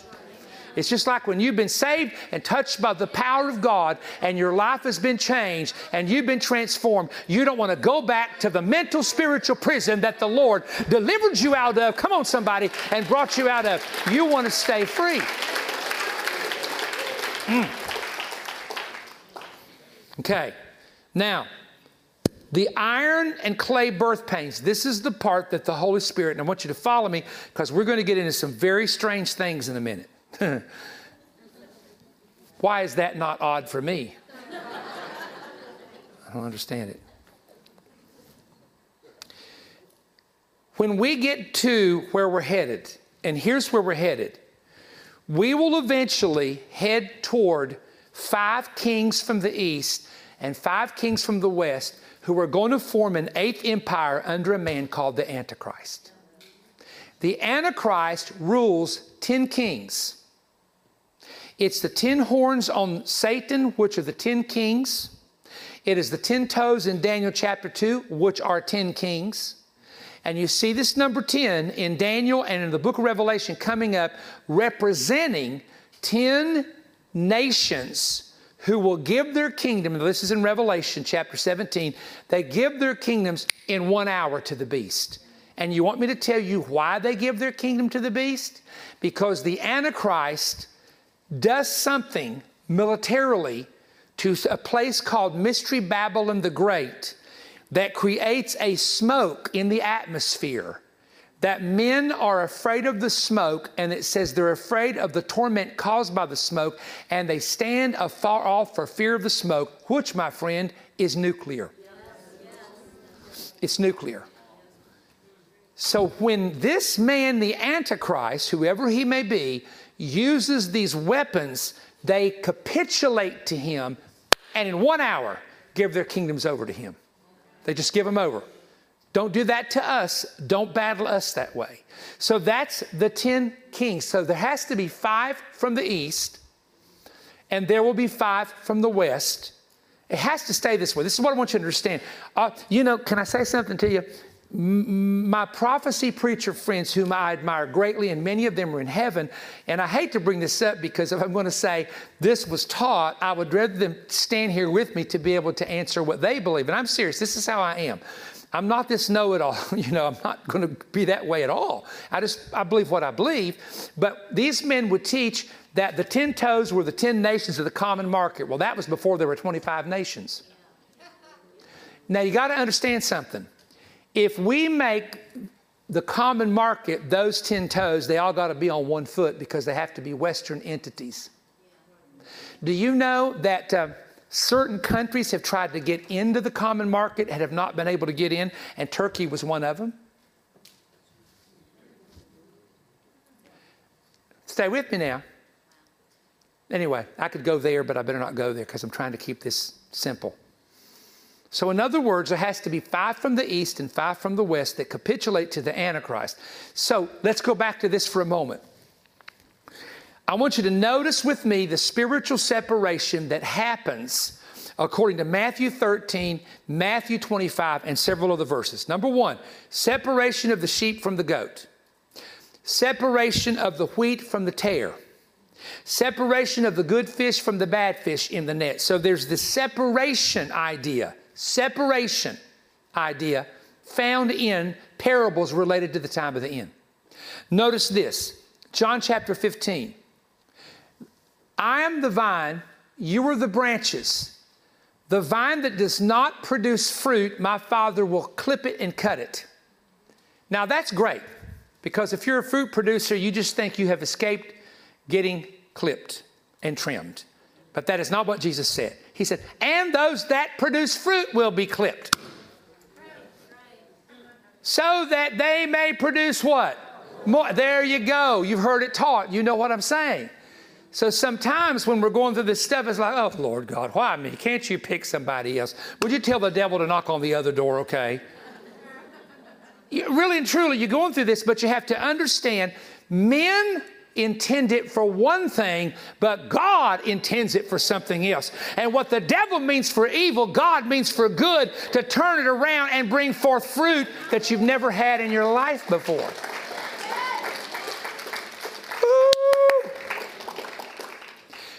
So, in other words, I'm gonna break this, I'm gonna break this iron and clay down spiritually and show you this. You're gonna either be an iron believer or a clay believer. You're either going to be someone that wants to fight all the time, complain all the time, criticize. Ooh, I'm preaching. Got quiet in the house. Well, anybody knock knock? Is anybody home? You're going to either be iron or clay. I'm serious. You're going to either be one of those that you're always tearing somebody down, always criticizing somebody, always finding somebody's fault, always attacking somebody because you're just mean. Like you're, you're like a Pharisee clean but mean. They were clean on the outside, but they were mean on the inside. Are you going to be clay? What is a clay believer? Pliable in the hands of the potter. And the Bible says, I went to make a vessel, but I didn't like the way it came out. So I made me yet another vessel. He does not, you, oh by God, I feel the Holy Ghost. He does not take a vessel he's forming off the potter's wheel and throw it on the ground and say, I'm done with you. He smashes it back down to nothing, and then he puts his fingers back in there and rebuilds it. Then he says, There's something I don't like yet. And he pushes it back down again. And some of you, and even us, even I can say this, we've been pushed down and we've got back up and we got pushed down again and we got back up. But I'm going to tell you what Jesus is trying to do. He's trying to make a perfectly symmetrical vessel, take it off the potter's wheel, put it through the fire till it starts singing. Because you know when the vessel is done because it sings inside of the furnace, and then bring it out and show the world here's what a vessel is supposed to look like. Hallelujah. When I'm finished with it, glory to God. Hallelujah. so I just want to I want to look at the spiritual application. Don't be someone that is hateful and mean like iron. You don't iron represents a hard heart. Clay represents a tender heart. Keep your heart tender toward God, toward the things of God. Okay, now the iron and the clay does not mix. Notice this. When they built Solomon's temple, it says no iron tool was heard when they cut the stones. Have you ever wanted to know why that when Solomon built the temple, he refused them to have them chiseling on rocks on the Temple Mount? Because if you read your Bible, for six years he had a worship team out there. I'm going to say it again. They were worshiping and singing. The whole time they're working and he's got worshiping and singing. And he didn't want chisels drowning out the praise. He, iron represents fighting. He said, if we're going to sing in this house and worship in this house, we're not going to have no fighting going on in this house. That's my metaphor for you. Come on, somebody help me praise God now. okay. Don't let people, at you as clay, don't let people try to throw their iron on you. Don't let people try to mingle iron with your clay. Can I tell you why? Because it don't mix. Mm. James said it this way bitter water and sweet water cannot come out of the same fountain. I'm going to stand here and look at you just like you're looking at me for a while. till, I know that it sinks down, till it gets in, till it gets in your spirit. See, I don't want to be polluted or corrupted with other people's offenses. I see people all the time on the internet trying to pull people into their idea, their lies, their manipulation, their intimidation, their domin- dom- uh, domination. And there's something called block that's on my system. And I'm going to tell you something if you ever come on Perry Stone's Facebook page and you're acting like a dummy, we're going to treat you like one and block you too. Thank God I got a block, block, block, block, block, block, block. Because we've got to we've got to understand in these last days we have to be in the area of edification, exhortation, and comfort because people are terrified out of their wits right now. Now I'm not I'm not saying this to scare anybody because we don't know what'll happen. We're standing here right now, at least we don't know. But Russia's Russia has threatened to even cut off the fertilizer, the nitrogen that we get that goes to our farms. Anybody ever farmed before knows? And if you farm big farms, you have to use that stuff, don't you? I mean, it, you have to use it to grow effectively. And if that happened, if that happened, it's a worldwide disaster on a third of the world's food supply. People say, well, we should cut off the oil and the gas. Do you know what you'd be paying if that suddenly happened? I mean, it's high now. What I'm saying is what we see happening in one nation because of its location, because of its location to Europe, if they knock out a nuclear power plant, not only does radiation start killing people and people suffering, I'll talk about that in a moment, but just, just the idea itself of power going into Europe. Europe could literally, and this is why they're so careful right now, Europe could go into a total economic collapse, complete collapse. Are you still hearing me? Well, Brother Stone, that scares me. Why should it scare you when Jesus is coming?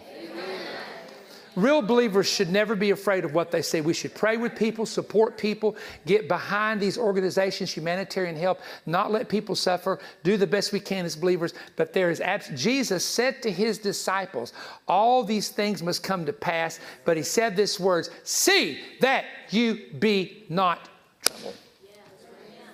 He made it very clear. I'm getting ahead of myself, but let's keep going. You ready? So the iron and clay does not mix. Now, here's where we're at. Here's where we're at.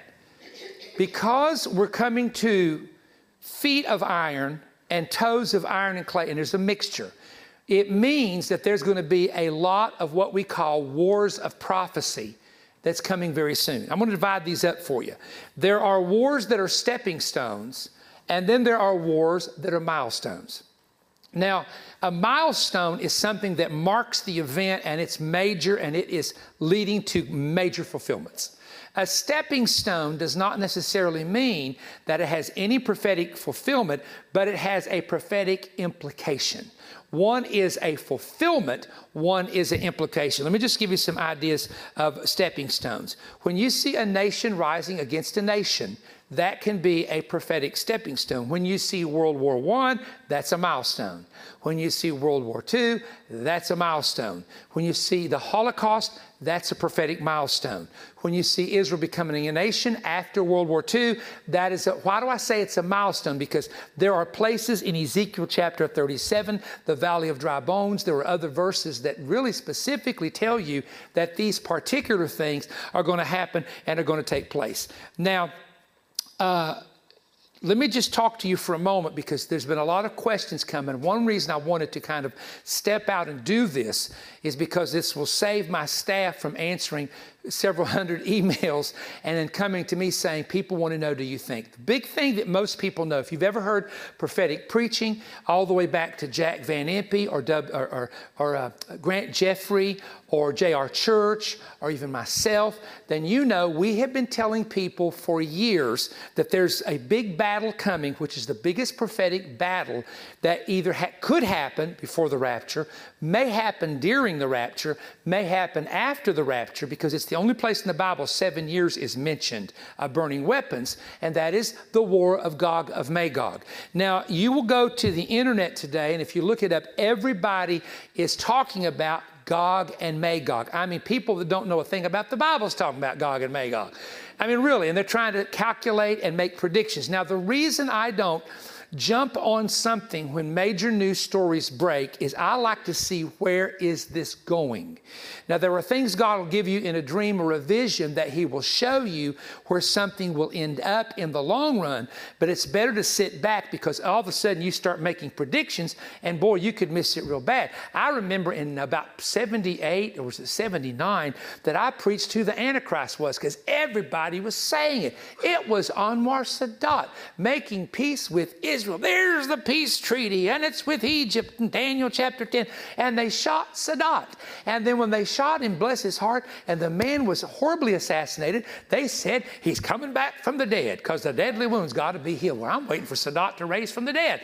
And uh, bless his heart, uh, the, the, that great uh, peacemaker, he didn't raise from the dead. So, in other words, I had to get up and say, Well, I guess I knew who the Antichrist was till they killed him because he wasn't the Antichrist. That's my point. He was not. He was a peacemaker, and because of his connections, people read into that.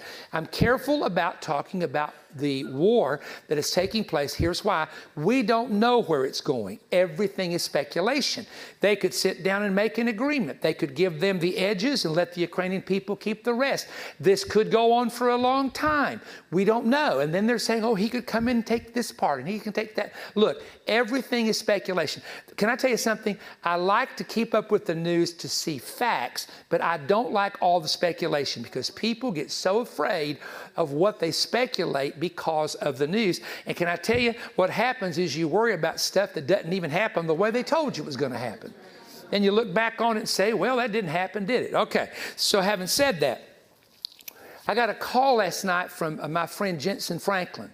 And Jentezen and I were talking about uh, some things that I won't talk about publicly with you, but some, some political things and some things of that nature, because he's really connected in certain realms. And we were talking about this, and I said, Do you agree? He said, Absolutely. What you're saying is exactly the way I feel about it. So the reason I say that is in the mouth of two, what happens? Every word gets established.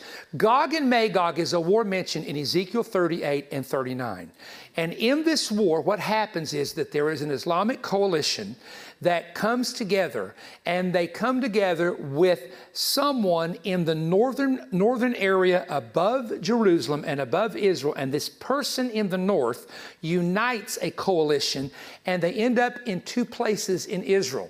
They end up in what's called the the Bashan, uh, the Bashan or the Bashan, which is mentioned in the book of Ezekiel, and that is known as the Golan Heights. If you want to know where it is, it's the border of Lebanon and the border of Syria, and it's miles and miles and miles of farmland, or it's miles and miles of volcanic rock, or it's miles and miles of mountains. And by the way, we're going. They uh, Israel has opened up, so the Lord willing, we're taking our trip in November. And if you haven't gone with me, you haven't gone with the best there is. Okay, just. No, I'm not. I'm just telling you, we have the best trip going. We pay, everything's paid for, all that kind of stuff. So anyway, we're going. And I love the Golan Heights. I absolutely am crazy about this part of Israel. It's one of my favorite places. But it says that a battle will happen there.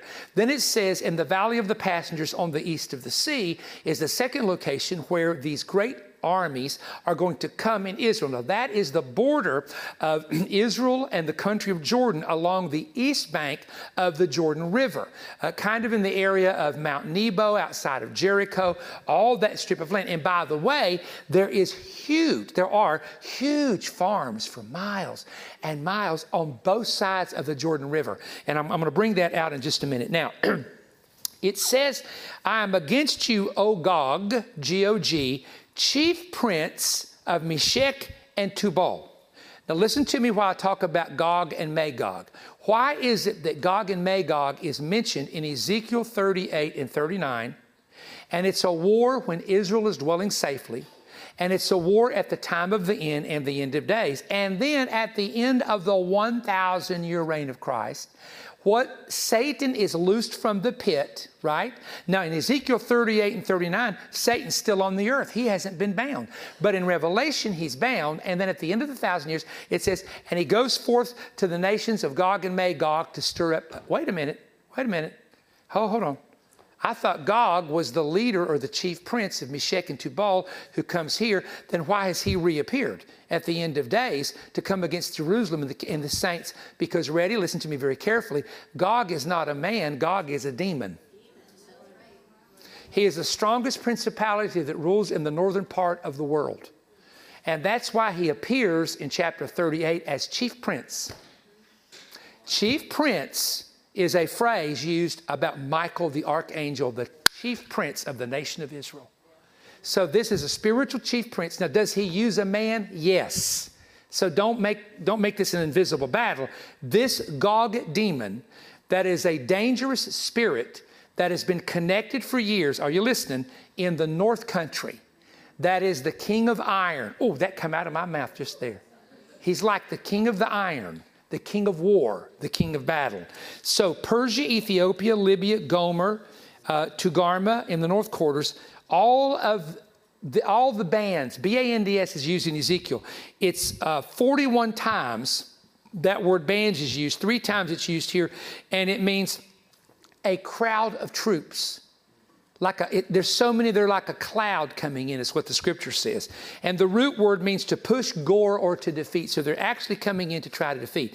Now, Jentezen asked me yet, uh, yesterday what I thought about this statement, and I'm going to give you something, and I want you to pay attention because the next two statements I'm going to make are extremely interesting and might be the most interesting ones of this entire message. God says this, and I want you to listen to how it's worded in Ezekiel, talking about Gog Magog, chief prince of Meshech and Tubal, and these nations. You're going to come down, but I'll turn you back and put a hook in your jaw and bring you forth. Let's say it again. You're coming down. See, everybody's talking now. Where are they going? Where are they going? They're going to end up here, end up there. No, God says it looks, it looks like you're coming down, but I'm going to stop it to hold you back. Then I'm going to put a hook in your jaw. Now, all my life, to David Allen Lewis, to Grant Jeffrey, to, and I knew all these men except Lewis, I never met him, but the, the 15 prophecy ministers that I got to preach with as a kid, and you talk about an honor. You know, I'm the, I'm the Tennessee preacher from West Virginia with the kid, the new kid on the block. And I'm up there with Walvoord, who has a PhD, and I'm up there with this one that's got a doctorate degree, and I'm up there preaching my stuff. And I thought, boy, this is really going to go over good. And I had Billy Graham's right hand man come up to me crying, saying, Son, that was the greatest prophecy message I ever heard. And I like to passed out. I went, Are you really serious? I thought the guys just making that. He said, No, I've worked with Billy. I was one of his associates. And I, it, what I did, I, I, did Genesis backwards, chapter 11 to chapter 1, to show the future. That was the message. And no one had ever heard that. And it, was, it, it is an unusual message. So I'm not boasting on myself. I'm just saying I got to preach with these great men. It was very humbling, man, as a kid to preach with these great men. All right. I remember them discussing what's the hook in the jaw. The hook in the jaw was the wealth of the Dead Sea. Well, it can't be that. You know why it can't be that? Because Jordan has split the Dead Sea down the middle with Israel, and Jordan owns half of it, and Israel owns half of it. Israel don't own all that, and most of those minerals found in the Dead Sea can be found in other places on earth potash and things of that nature. Okay, then it was oil. Well, the problem with Israel and oil is Israel ain't got no oil. They got gas fields that are worth a lot in the Mediterranean. But as far as finding oil, all the oil, the Arabs got the oil. I can show you that from the scripture. The Jews got the land for farming, come on, somebody, with seven kinds of food they'd be able to grow. But Ishmael got the oil. Preach on, I'm going to. Don't look at me funny. It's just true. And then, I st- then they were talking about this other stuff. Okay, let me tell you, having been to Israel for 40 years, and watching it grow that I can remember standing on top of Mount Nebo where Moses saw the promised land and looking, and everything in front of me was desert except a little patch called Jericho. It was the only green thing. 1986, the only green thing there. Is Charlie in the building? He'll verify what I'm saying. I like to, uh, I like to always verify. He's in the back. Is that true, Charlie? Yell at me. Okay, you heard it. now, I go back and like many, many years later, it's green, green, green, green, green. Now, you don't have to go to Mount Nebo. Go to, go to the Sea of Galilee and start going all the way toward the Dead Sea. And let me tell you what you'll see. You will see farms on the right, you'll see banana trees. Come on, with plastic on them, growing plastic. No, that's a joke. You have to go there to understand the joke. Then you see in Jordan, how many, how many have been there the past, let's say, three years ago with me? Am I telling the truth? It is nothing but farms all the way down. It is nothing but far, in the watch in the area where they're going to attack northern Israel. It's about food. In the area of the valley of the passengers on the east of the sea, it's about food. That's why it's a hook in your jaw. Because what's going to happen is, eh, eh, now I don't want to speculate. Let, let, let, me, let me break it down this way and let me see if this will make sense to you. April 1986, Chernobyl nuclear power plant. There was an explosion that took place. Over all of these years, there were several thousand killed, but over all these years, 60,000 people have been affected by the radiation. And that's over the years. The water in the area became undrinkable. If animals drank it, they started having babies with, without legs and all sorts of problems the animals did. It is interesting, and I'm not going to overdo this, I want to be careful, that if you take Revelation 8:11, I saw a star fall from heaven, and it had a burning like a lamp, and when it struck the earth, the waters became bitter, and the name of the star was wormwood. Some of the Russian people noted, these were Christian people, that if you take the Greek and translate it back into the Ukrainian language, Chernobyl could translate as wormwood, which is bitter black herb. That's what wormwood is in the Old Testament. It was an herb that was bitter. So when Chernobyl had its incident, there was many people in that part of the world that were trying to compare it to the star that fell that made the water bitter. Now, it didn't have the effect at that time. This is very important you understand this. Although it was terrible, a terrible incident, but it didn't have the effect that the book of Revelation mentions. Are you still here? Say yes. yes. But then it says that a star falls from heaven. Now, we know that the book of Revelation uses the word star for a metaphor for angels, if you've studied that. On November 12th, uh, I'm sorry, November 21st, 2021, Russia introduced a weapon called Star Warrior that they claim can destroy all 32 NATO satellites in the heaven. That NATO satellites control all communication, ships, missiles, and planes. How interesting that he uses the word star, and those satellites will be destroyed. And if they're destroyed, the debris comes down to the earth. And if it would also affect power, Now, I believe it's a literal angel that comes down. I believe it's an asteroid that hits the earth. Let me make that very clear. Let someone say, Boy, Perry's really preaching all this weird stuff. Oh, please be quiet. Listen to what I'm saying. Listen to what I'm saying. I want to make this clear. But I do believe that when you begin to see that there can be what's called a prophetic parallel, where it, saw, it talks about a star, and here's a weapon called a star. It talks about wormwood, and that word can relate according to some, to wormwood. That radiation makes water bitter, and so an asteroid would do that, but also radiation would as well. I'm going to give you something that, I'm almost done, but I want to give you this and want you to think about this for just a moment because I really thought about this uh, today about the food part.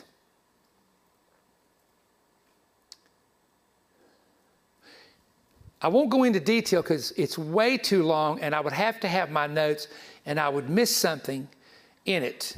But my wife will remember years ago, I had a vision of nuclear cooling towers. I saw them sitting and then I saw them spinning into a, a storm. I remember yelling at Pam, get, all, get the kids to the house. And I saw bulls that had Texas, you know, like the longhorns that you see in Texas, the longhorn bulls. And it was the stock market, and all the bulls were running because whatever happened at these nuclear power plants was literally so destructive that the stock market crashed. Let me make this clear. I'm not sure where this was, and I'm not sure when it happens. I know it will. And the Lord ha- has told me to release it. That's one of the reasons, that's one of the chapters in the book. There's other things I've seen, I won't go into detail with. I want to stick with this. If a nuclear power plant is hit, there's a jet stream. And the jet streams always go from west to east. We fly them. Took us three hours and what, 20 minutes to get to Dallas, two, two and a half hours to get home in our plane. You know why? Because when you go to Dallas, you hit the jet stream. When you come from Dallas, you're riding the jet stream. I've actually got on the jet stream when it was about, uh, on our plane, it would be like 80 miles an hour, and you're going, shh, you're, you're, it's like you're in a jet, you're moving so fast. But if, if, everybody say if, if a missile were able, and remember, remember, these nuclear facilities have deep, deep, deep concrete. They are actually made to hopefully prevent a missile from getting into that area. But then, then the, the rods have to be cooled. That's the problem. But if something was hit that would produce a radiation cloud, Ukraine and Russia are the breadbasket for Asia and Europe. Wheat. Now, that was just reported this morning. I did not know this.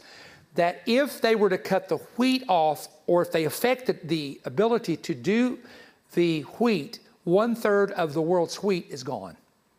That's how much they transport. What if radiation got to it? Here's where, here's where the story could come in. Everybody say could.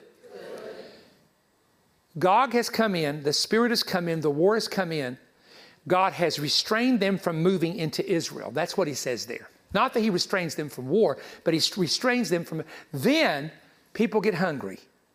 Where do we get food? Folks, can I tell you something? Israel is growing the food. They have a drip irrigation system. They have underground water, and they do it a special way. And you can see farm after farm after farm after farm. They can feed everybody in their country. This is an old number. And at one time, they were sending 400% of everything they grew out to uh, just to the United States, New York, and Europe. Melons, cucumbers, tomatoes. In the wintertime in Europe, some of this food in grocery stores is coming out of Israel. It is, because I've been to Jordan. Jordan doesn't have the irrigation system and the water the way Israel does. I've been to Jordan. Been all over. I've driven, I've driven hours going to Petra. Was there anything there to look at? Sand. Sand, and if you hit a town, buildings. Now, Amman is beautiful, but I'm saying outside of Amman, there's not much there as far as growth. Syria has been in a war. Anytime you have war, you have disruption of farming. Lebanon has been in a war. Anytime you have war, you have disruption of farming. Israel is the one place that can put this together. And I believe, and I'm going to, I'm going to step out here and tell you, I, I did not hear this from the Lord. I'm going to give you a personal opinion. I believe it's possible that something happens to affect food supply. Could be war, it could be uh, nuclear. Nu- a nuclear weapon would do it. Uh, it could be a nuclear power plant. Something happens somewhere in the North Country at some point that they know that the only place to get food is those two areas. And guess what? This is the, this is the weirdest part. It is the Bashan that has the farms, and it is the Valley of the Passengers that has the farms. That is the part that just absolutely blows my mind. All right, let's look at this. Let's look at this. What is happening is a global reset. And any way you cut it, it's the global reset that eventually leads to the 10 kings that we mentioned in the Bible. But here's the part that I want to read to you. in the days of these kings, now this is our verse right here. Somebody say this is our verse. Woo! Hallelujah! In the days of these kings, the God of heaven will set up a kingdom which shall never be destroyed. And the kingdom will not be left to other people. It'll break in pieces and it will consume these kingdoms. It'll stand forever. Inasmuch as you saw, now this is what the king saw the stone that was cut out of the mountain without hands, that's the Messiah, it broke in pieces the iron, the bronze, the silver, and the gold. Now tell me, where did it hit? When this rock, who is the Messiah, returns, does it hit the head first? Where does it hit? It hits the feet and toes. And when it hits the feet and toes, every other area where these empires ruled suddenly will crash. And the Bible says in Revelation that the kingdoms of this world have become the kingdoms of our God and His Christ. Somebody praise. Put your hands together and give God praise. My new book titled The Visions contains specific details of visions and revelations involving future, both national and international events, from visions and encounters that I have recorded in my private journal. I've waited for the right prophetic season to disclose these warnings and events. God's word states that if spiritual watchmen do not warn the people of the danger they see coming, the watchman will be held accountable for what happens to the people. After experiencing much inner conviction in my soul, I sensed it was the right time to pen what I and others have seen. Much of this book covers warning visions explaining what is coming and how to prepare. I've divided the visions into what was, what is, and what is to come. Here are some of the subjects I will cover in the book. Learn the four different types of spiritual visions. I explain ancient oracles exposing how leaders attempted to see the future. Visions of cities burning, both present and future, including New York City. My father's vision of a planned East Coast nuclear attack. Also, my recent visions concerning cremation ovens. I experienced a vision of a frightening assault on a public school that I want to share with you. I have for many years experienced tsunami visions, and I've decided to release that information and include the locations that I have seen in those visions. There is a vision of a nuclear power plant that initiates a stock market crash. There's a vision of empty cities and empty streets that I believe is linked to the recent pandemic and possibly another pandemic coming the vision of the 10 mile radius bioweapons attack on London, England. And also, I've seen in three different visions a strong earthquake impacting the Midwest, especially the St. Louis area. I also talk about the strange vision of three tornadoes that I believe cost Hillary Clinton her political future. I share a vision revealing future attacks on individual Christians and churches. I also talk about when political leaders and their administrations lose divine favor with God. I have a section where I talk about 2024 and beyond, and I've included what I believe to be an interesting historical parallel about a possible Trump second term the coming revival through the lens of a camera. One of my favorite chapters that's going to be very helpful to you is this 10 Rules and Wisdom Principles for Surviving and Thriving at the End. The book also has important instructions for the reader to follow. When you order this new book, I'm also including my two audio CD teaching, The Battle of the Two Marks, which exposes the future mark of the beast and explains the mystery of the seal of God, both which are alluded to in the book of Revelation. Get the new book and the audio CD now for your donation of $35 or more. Ask per offer VS 141. You can order at perrystone.org or by calling toll free 1 888 21 Bread or mail your order to Perry Stone, P.O. Box 3595, Cleveland, Tennessee 37320. I hope every prophetic student, intercessor, and those interested to know what is ahead will take time to order this new spiritual resource. I've written this in the fear of the Lord, but I believe it's now the time to release the messages. A remnant is now waking up and preparing. What about you?